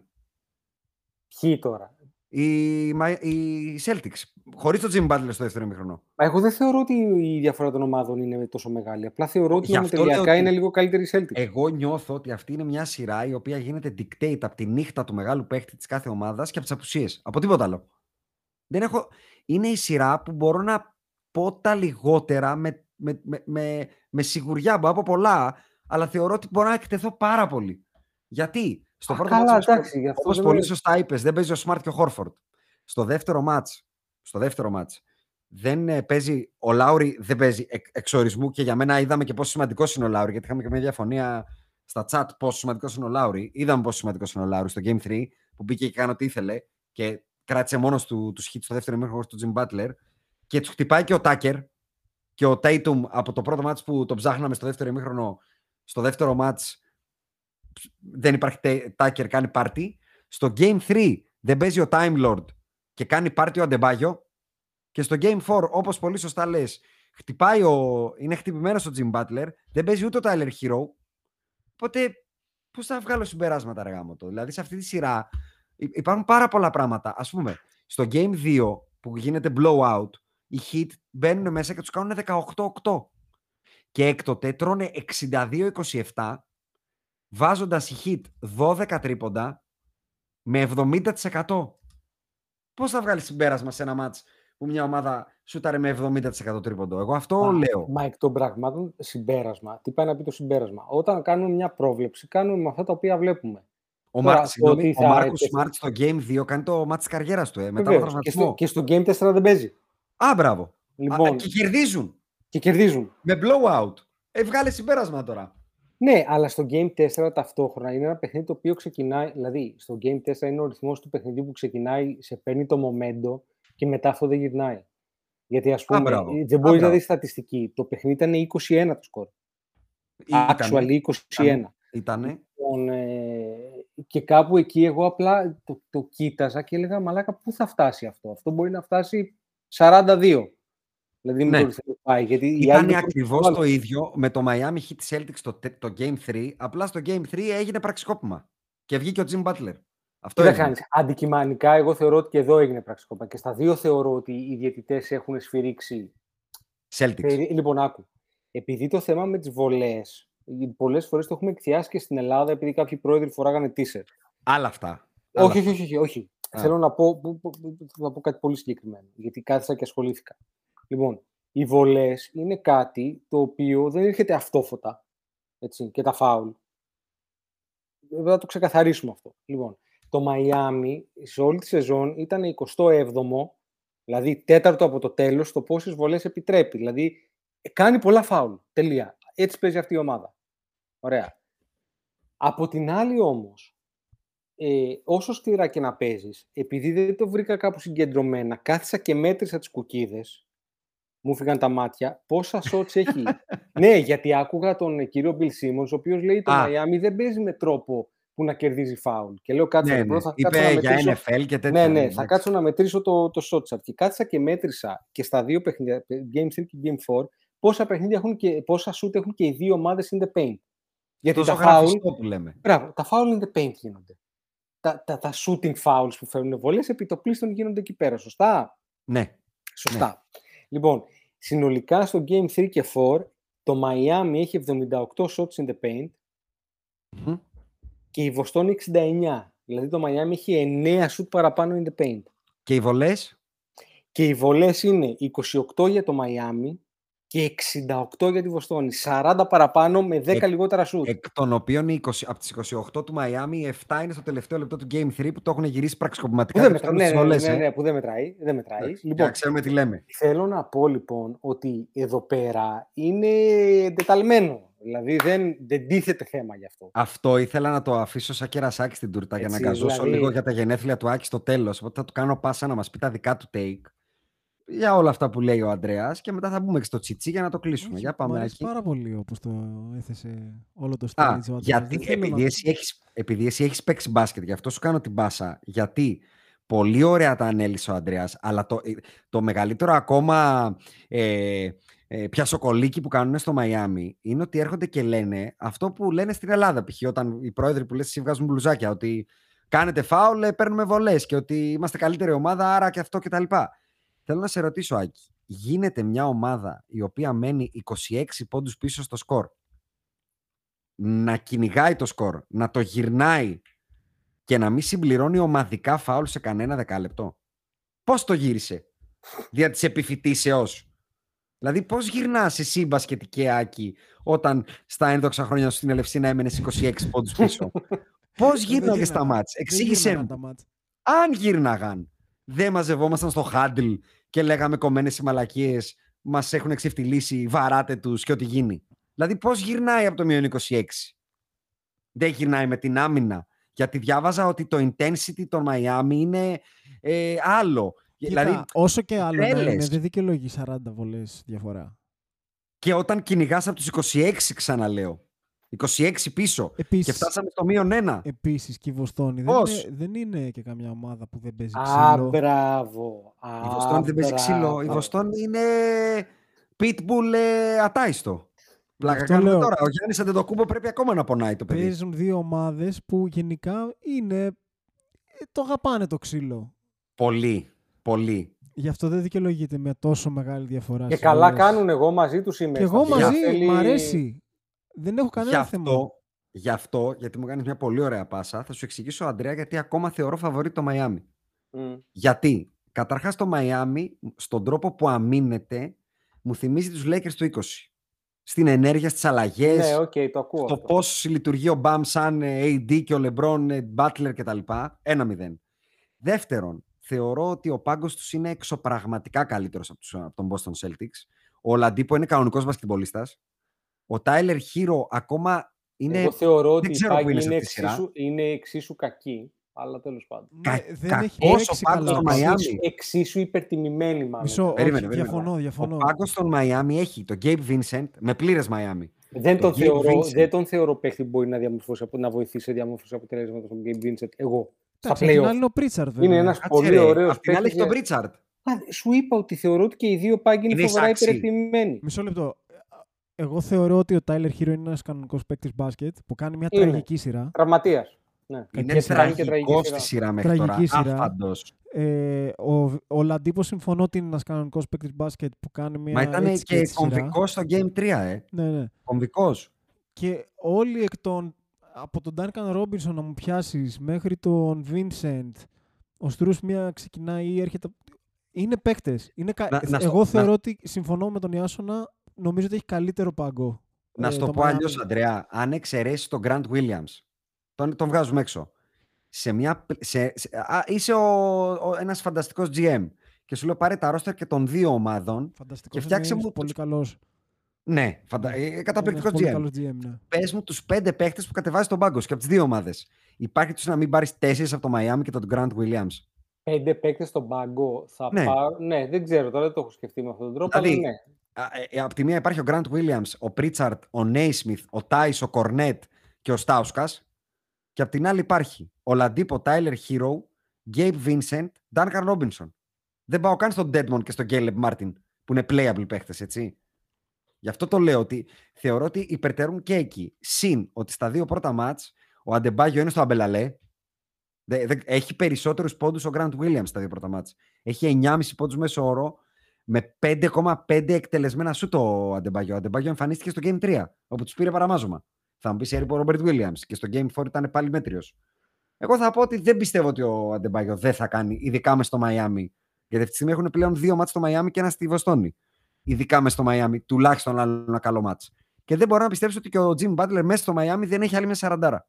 Δεν μπορώ να το πιστέψω. Αυτά τα δύο για μένα. Εντάξει, αυτό εξαρτάται πολύ από το πόσο υγιής είναι. Εντάξει, πάντα. Ε, τις Και κουβέντες- πόσο θα τους σφυρίξουν, γιατί ο Jim Butler για να βάλει 40 πρέπει να βαρέσει 15 βολές. Εντάξει, γι' αυτό λέω ρε Τσίκο, άμα τελειώσουμε αυτή τη σειρά με 70 βολές στη Βοστόνη και 20 το Μαϊάμι, όπου και να παίζουμε, εντάξει. Απλά προσπαθώ λίγο να, να, να σου πω πώς το βλέπω, αν δούμε πέντε φυσιολογικά πράγματα. τέλος Εγώ, πάντων. θεωρώ, εγώ θεωρώ ότι αυτό το οποίο έχει γίνει με τις βολές στο Game 3 και 4, παρότι έχω διαλέξει Βοστόνη και θεωρώ ότι θα περάσει και η Βοστόνη, θεωρώ ότι αυτό που έχουν κάνει στα Game 3 και 4 είναι οριακά. Πώς το πω, είναι ντροπή. Είναι ντροπή. Είναι, σκα- είναι ντροπή. σκανδαλώδες, σκανδα... είναι σκανδαλώδες τόσο πολύ που άντε, ας τους Podbusters, ε, εξεράγει το, το, το, το Twitter του NBA, παίχτες δηλαδή, έκανε tweet ο Τζαμάλ Κρόφορντ στο Game 3. Τι κάνετε ρε bro, τι είναι αυτό το 39-15 βολές; Δηλαδή, είναι χοντρό και ξέρεις τι δεν καταλαβαίνω. Γιατί; Αυτό δεν καταλαβαίνω. Ότι τι, είναι πιο εμπορική η Celtics. Να, Ναι, το είναι. κάνουμε, να το κάνουμε σειρά, μην γίνει και από εδώ σκούπα. Gentleman sweep. Όχι, είναι να- πιο εμπορική η Celtics. Νομίζω εκεί τελειώνει η κουβέντα. Okay. Από ποιου από τους Miami, δεν είναι εμπορική Ναι, Miami. Ναι, ναι, ότι η Celtics είναι ε, απείρως πιο εμπορική από το Είναι, λες. Ε. Ε, ναι. Οκ. Δεν Συγκρίνεται καν. Οκ. Και το, το άλλο που θα πω, που με κρατάει πολύ αισιόδοξο για το take μου, είναι ότι ο Jason Tatum όταν το μαρκάρει ο PJ Tucker δεν περνάει καθόλου καλά. Περνάει πάρα πολύ δύσκολα. Ο Tatum, Μα πάρα πολύ. ο Tatum δεν έχει αυτό που λέγαμε πριν για τον Λούκα που έχουμε πει για τον Γιάννη. Ο Tatum γι' αυτό δεν είναι ακόμα σε αυτό το level. Α, Όταν δεν κάνει καλό παιχνίδι, είναι κακός. Δεν είναι μέτριος. Είναι κακός. Είναι ένας στα 126. Εδώ, θε, εδώ θέλω τον Άκη να μας πει γιατί είχαμε πει στο podcast ότι πρέπει να κάνει solidify εκείνο το Game 6 μέσα στο Milwaukee. τι γίνεται με αυτό το παίχτη; Γιατί καλά μάτσα έχει κάνει έκτοτε. Να μην του το πάρω αυτό. Ναι, Αλλά τώρα- έχει κάνει το, τώρα το αν κακό ξαναδώ του. τι έχει κάνει Ναι. ακριβώς Ναι. χθες. Ναι. Έχει κάνει ένα καλό μάτς. αλλά Είναι έχει- καλός. Αλλά έχει ρίξει 16 βολές, ε. Για, Ακρι- να, για α- να βάλει 31 έχει ρίξει 16 βολές. Ακρι- Αυτό πήγα να σου πω. Έχει κάνει καλά μάτς και το Game 7 του. Και Δεν το έχει Game κάνει One. καλό. Τις έχει- επειδή έχει βαρέσει βολές, έχει βάλει ακριβώς. Ρε παιδί μου, δεν είναι ναι, αλλά κακός. θέλω να πω ρε Έλα, παιδί μου, ρε, ότι δεν έχει... είναι τα ποσοστά του είναι Μισό, άθλια. Κάτσε ρε. Εχθές έχει 50%. Αυτό λέω, δεν είναι 8 κακός. ρι- Ανδρέα. 8 rebound και 5 assist με δύο τάπες. Οπότε γενικά έχει κάνει ένα καλό match. Ναι. Αυτό Απλά λέω. θα πω, θα πω ότι στα 5 μάτς έκτοτε από το Game 6 το καλό του είναι απλά καλό και το Game 3 ήταν ε, τίποτα ρε. Ε, Ό,τι χειρότερο έχω πει για τον Dayton πήγε ακόμα πιο χαμηλά. Ε, α- άσε, άσε το ότι είχε 3 στα 14 και ήταν κλασικό ταμτουμικό αυτό. Θα βαράω μέχρι να παγώσει ο ήλιος. Είχε 6 λάθη, ε, λάθη χοντρά τώρα, δηλαδή λάθη που μου θυμίζαν τον Νίκο Παπά να παίζει μπάσκετ. Δηλαδή ήταν, ήταν αστείος. Ε, τράκαρε μόνος του, έκανε διπλή τριπλά. Πολύ κακό μυαλό. Και εγώ Ναι. θεωρώ ότι παίζει πολύ μεγάλο ρόλο ότι σε μαρκάρει ο PJ Tucker. Γιατί το στατιστικό από το Game 4 δεν το έχω. Αλλά μέχρι το Game 3 έχει παίξει 127 μήνες ο Tucker στον, Τα- στον ε, Tatum. Και ο Tatum σε αυτά τα τρία παιχνίδια ε, έχει σκοράρει αρκετούς πόντους. Ε, συγκεκριμένα θα σας πω τώρα πώς έχει σκοράρει. Στα πρώτα τρία έχει σκοράρει 69 πόντους. Ε; 60, 60, 67 πόντους. Από αυτούς τους 67 έχει βάλει 14 στο BJ Tucker. Σε 127 κατοχές. Γιατί για μένα ε, παίζει ρόλο και ποιος τον μαρκάρει έτσι. Γιατί στο, σ- όταν χτυπάει ο PJ Tucker και βγαίνει, ο Tatum κάνει το καλύτερο ημίχρονο της σειράς με, στο Game 1. Ναι, Θυμάσαι, ισχύει Ανδρέα, αυτό, το Ισχύει θυμάσαι; αυτό, ισχύει αυτό. Ισχύει Και μετά μπαίνει στο, game, στο ημίχρονο ο, Tate, ο Τάκερ από τραυματισμό, τον πιάνει και σφίγγει το Πένσα. Γιατί για να αναλύσω τώρα, το, να αναλύσω ας πούμε, το χθεσινό παιχνίδι που έχει ο Κάι Λάουρι 3 πόντους με 1 στα 6, ο Μαξ Τούρς 0 πόντους με 0 στα 7, ο Μπάτλερ 6 πόντους με 3 στα 14, ο PJ Tucker 0 με 0 στα 4 και ο Αντεμπάγιο 9 με 3 στα 5. Εντάξει, Δεν πάλι ξέρω τι να διαφορά- αναλύσω Πάλι σε αυτό. διαφορά στις βολές και εδώ είναι 24. Ναι, αλλά ξέρεις τι. Η κάπως διαφορά θα- στις βολές είναι 24, ναι. Σχεδόν όσο η διαφορά του match. Ναι, ναι. Και με αυτό και το πόσο είναι η διαφορά του μάτς θέλω να είναι το τελευταίο μου take για μας σήμερα, δεν έχω κάτι άλλο να πω εγώ, ότι ε, αν εξαιρέσεις την προηγούμενη σειρά play-off, κυρίως το Phoenix, Dallas και Γιάννης ε, ε, Celtics, είναι πάρα πολύ μελάτα τα play-off, παιδιά. Έχουν παιχτεί 76 παιχνίδια play-off, τα 22 από αυτά είναι με πάνω από 20 πόντους, σαν να βλέπω regular season νιώθω. Δηλαδή, Ισχύει, ναι. Είμαστε Ισχύει. conference finals. Και δεν στους- έχουμε, mome-, δεν έχουμε στον Gol- momentum. Στο Golden State το καλύτερο που έχω να πω είναι ότι γυρίσαν από το μείον 19. Οκ. Και στο από εδώ. Ναι, αλλά γυρίσαν από το μείον 19 και κερδίσανε με 10. Ναι, μπράβο, Είναι- ακριβώς. Και, και στο από εδώ έχω να πω ότι καταφέρανε διαιτητές να κάνουν ένα ματς από το μείον 26 στο μείον 1 και τελικά να το χάσουμε με 10 πάλι. Ναι. Δεν ξέρω, εσείς τσουτσουριάζετε, γιατί εγώ δεν τσουτσουριάζω. Τα έχουμε πει από την αρχή ότι δεν τσουριάζουμε και Δηλαδή- δεν έχει να κάνει μόνο με το γεγονός Ναι. ότι ε, δεν είναι τσουτσουριά στα τα playoff. Λείπουν και πάρα πολλοί παίκτες. Τα έχουμε πει, τα έχουμε πει εξ Ναι. αρχής. Είναι Ε, ξέρεις πι- τι, πολύ είπαμε- περίεργη είπαμε- η σεζόν. Είπαμε στο προηγούμενο πόντα, Αντρέα, ότι ε, είπα εγώ ότι ερχόμενος από το podcast που γράψαμε μαζί, το NBA Sacks, ε, ότι ξαναβρίσκω το μότζο μου και απλά ανέφερα ότι το μότζο μου έρχεται λόγω του τι περιμένω για του χρόνου. Δεν παίρνω mojo από κάπου. Και πάρτε τα take σας, καταρχάς ποιος θα περάσει, γιατί εντάξει το Golden State θα περάσει, και ποιος θέλετε να περάσει για να δούμε τους καλύτερους τελικούς, θέλω να μου πείτε. Εγώ δεν, θε- δεν θεωρώ ότι θα δούμε καλούς τελικούς regardless. Α, Ε, θεωρείς ότι είναι either or Golden State; Θεωρώ ότι η Βοστόνη έχει περισσότερες πιθανότητες να τους κοντράρει. Οκ. Ε, θεωρώ ότι θα περάσει η Βοστόνη. Ε, θεωρώ ότι θα πάρει το Game 5 και θα πάρει και το Game 6 για την ακρίβεια. Τρία Ε, σερί θα τους πάρει δηλαδή. Πιστεύω ότι ναι. Πιστεύω, ναι. Ε, κοίτα, άμα πάρει το Game 5 δεν χάνει το Game 6. In general αυτό Ναι. σημαίνει πάντως. Τρία σερί. Ε, μ, και από εκεί και έπειτα όποιος και να περάσει Golden State. Ακή. Και θέλω κιόλας. Έτσι. Ναι. Δηλαδή δεν ναι. θέλω να το πάρει κάποιος από τους άλλους δύο. Εγώ θέλω να περάσει το Miami, αλλά βλέπω Celtics αυτή τη στιγμή. Πού το στηρίζεις, γιατί δεν μας... Δηλαδή ο Αντρέας το πήρε το take του, εσύ γιατί τους βλέπεις τόσο πολύ; Μου φαίνεται ότι έχει momentum, έχει ένα... Δεν θα πω ότι είναι στημένο να πάνε Sony και Day, αλλά έχει ένα ελαφρύ σπρώξιμο. Ναι. Έχει ένα σπρώξιμο ρε παιδί μου τέλος πάντων. Τώρα Ναι. αν θέλει Sony και Day ο Silver να τους δεις στο, στο- στα finals, δεν, δεν ξέρω. Οκ. Ε, Θα, τη- θα κάτσει να τη φάει ο Pat Riley. Δεν νομίζω κι εγώ. Θεωρώ ότι απλά θέλανε να το κάνουν ε, competitive. Δεν, δεν μπορώ να, δεν θεωρώ... Γιατί εγώ δεν μπορώ να και δεχτώ πάλι ότι... competitive θα ήταν στο δικό μου μυαλό και να μην το κάνανε. Ε, Αχα. Ξέρεις τι, αν, αν, το Δεν game φαινότανε. 3, αν το Game 3 τελείωνε με τη Βοστόνη στο μείον 20, δεν ξέρω πώς θα ήταν το Game 4. Δεν ξέρω Ναι, ποια θα ήταν η αλλά εικόνα του ματς. Γενικά. Ε, εντάξει, μετά θα τους κάνει ξανασφάξει στο Game 4, μετά θα κάνουν βαρέσει 162. Όχι, βολές. εγώ εννοώ ότι δεν ξέρω η Βοστόνη πώς θα μπαινε. Γιατί και, και, το, και το Μαϊάμι, αντί να κάνει ένα περίπατο και να είναι ξεκούραστο, του βγήκε η Παναγία χρόνο του Jimmy Butler να κρατήσει το ματς. Θα είχαν βαρέσει αντί για ε, Ναι. 48, ε, 178 Ναι. βολές και θα έχει τελειώσει Εντάξει, το θέμα. σεβαστό. Άκη πάμε, συνέχισε. Νομίζω λοιπόν ότι αυτή τη στιγμή η Βοστόνη έχει το momentum. Έχει Οκ. το, από ό,τι φαίνεται, κάποιο έτσι, μια επιθυμία να πάει στα finals από τη Λίγκα. Μμμ. Το Μαϊάμι έχει αρκετά θέματα. Μμμ. Τάκερ, ο Λάουρι εμένα ακόμα δεν μου φαίνεται σε καλή κατάσταση. Σίγουρα δεν είναι 100%. Και κανείς δεν ξέρει τι γίνεται με το γόνατο του Butler. Και του Hero, το, το μπουτάκι. Ναι, γενικά ο πάγκος είναι. Οι- Οι role players, αυτό που πάντα είχαν ο ένας μπαίνει, ο άλλος βγαίνει και πάντα σταθερά θα έχεις καλή απόδοση από τους ρολίστες, δεν φαίνεται να υπάρχει. Ε, θέλω να περάσει το Miami, αλλά αυτή τη στιγμή δίνω ένα edge στο, στη Βοστόνη. Οκ.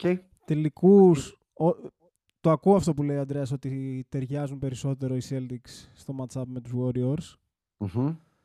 Ε, νομίζω έχει γίνει υπέρβαση στη Βοστόνη με, διάφορα πάλι, με διάφορους τρόπους και έχει φτάσει εδώ πέρα και αν θα φτάσει και στους τελικούς. Δεν θεωρώ ότι αυτή η ομάδα είναι ομάδα για NBA Finals. Μου φαίνεται αστείο. Οκ. Δεν θεωρώ ότι Οκ. έχει το ταλέντο για αυτό το πράγμα. Μμμ.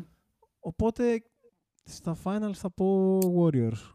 Και θέλω και εγώ να το πάρουν οι Warriors. OK. OK. Ε, θα έπρεπε το Σεβαστό. μπάσκετ να θέλει να το πάρουν οι Warriors.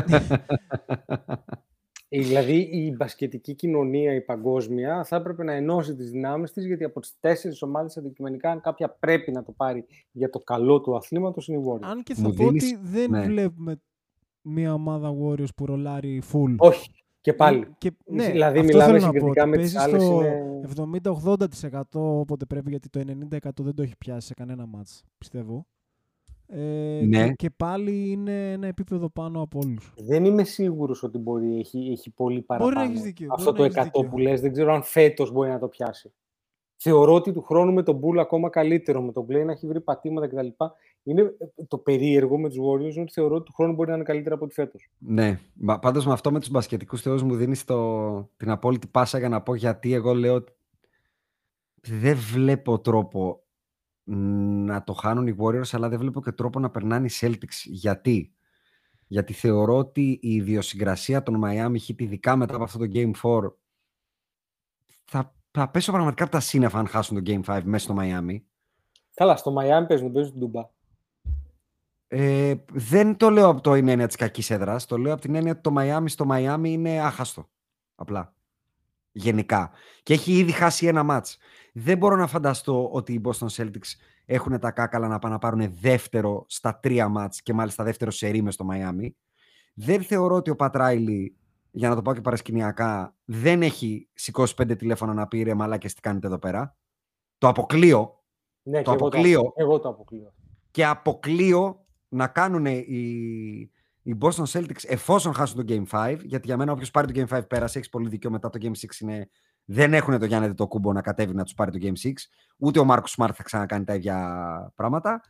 Ε, δεν, δεν μπορώ να φανταστώ ότι αυτό το στατιστικό που λέει ότι η ομάδα που παίρνει το Game 5 περνάει 85% θα το διαψεύσουν δεύτερη σερή φορά οι Boston και θα πάνε να πάρουν και το Game 6 και θα κατέβουν στο Miami σε Game 5, 7 και θα κερδίσουν τον Jimmy Bamba.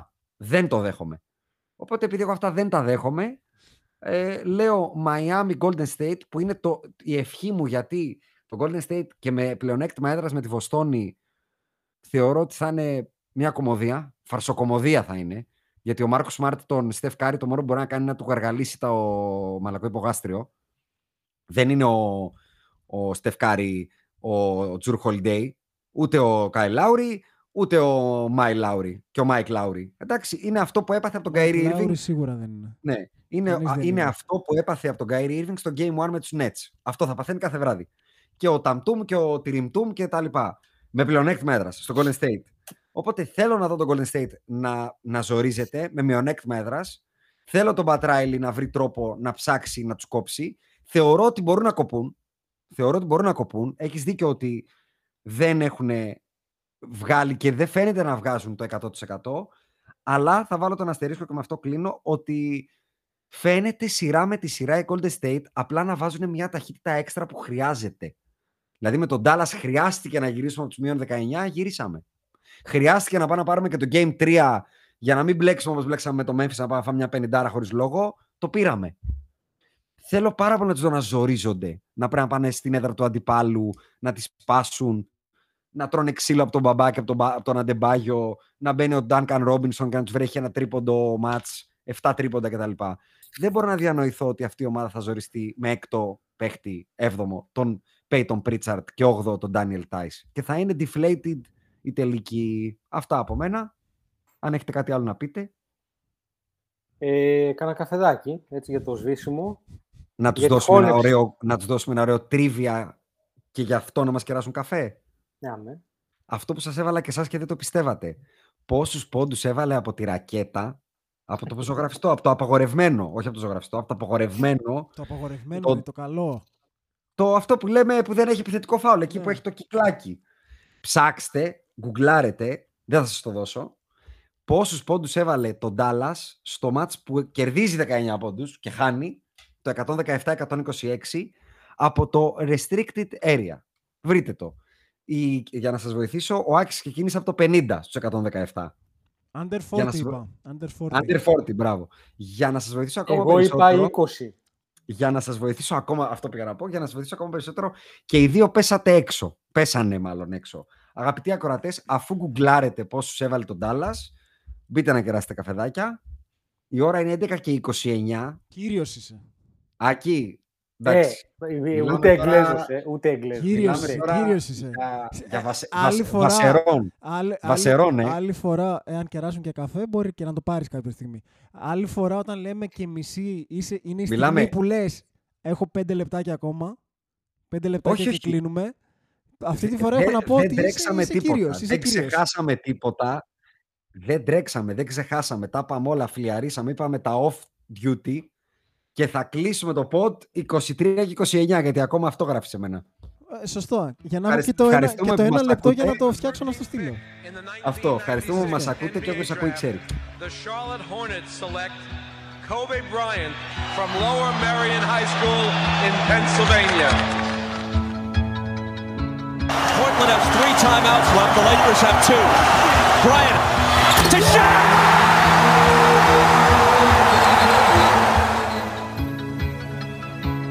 Seconds. Bryant for the win. Bang! Artest looking, gets it to Bryant. Bryant dribbling, has to put it up at the buzzer. Banks it in! Oh! He banks in the three! And the Lakers win the game! Bryant on the drive. Kicks it into Bynum. Back out Bryant. Shot clock at seven. Bryant leads, falling away. Puts it in! Under three minutes to play. Shot clock is down to five. Bryant goes to work. Bryant the drive. Oh! Kobe Bryant on a rack attack. He can barely make it to the free throw line. The Lakers down by two, and they want him and need him at the free throw line. Got it. The Lakers down one. Will Kobe give them one last gamer? Bryant on the move with the jumper. He oh, got it! Oh, my. 58 points! And the Lakers lead! What can I say? Mamba out.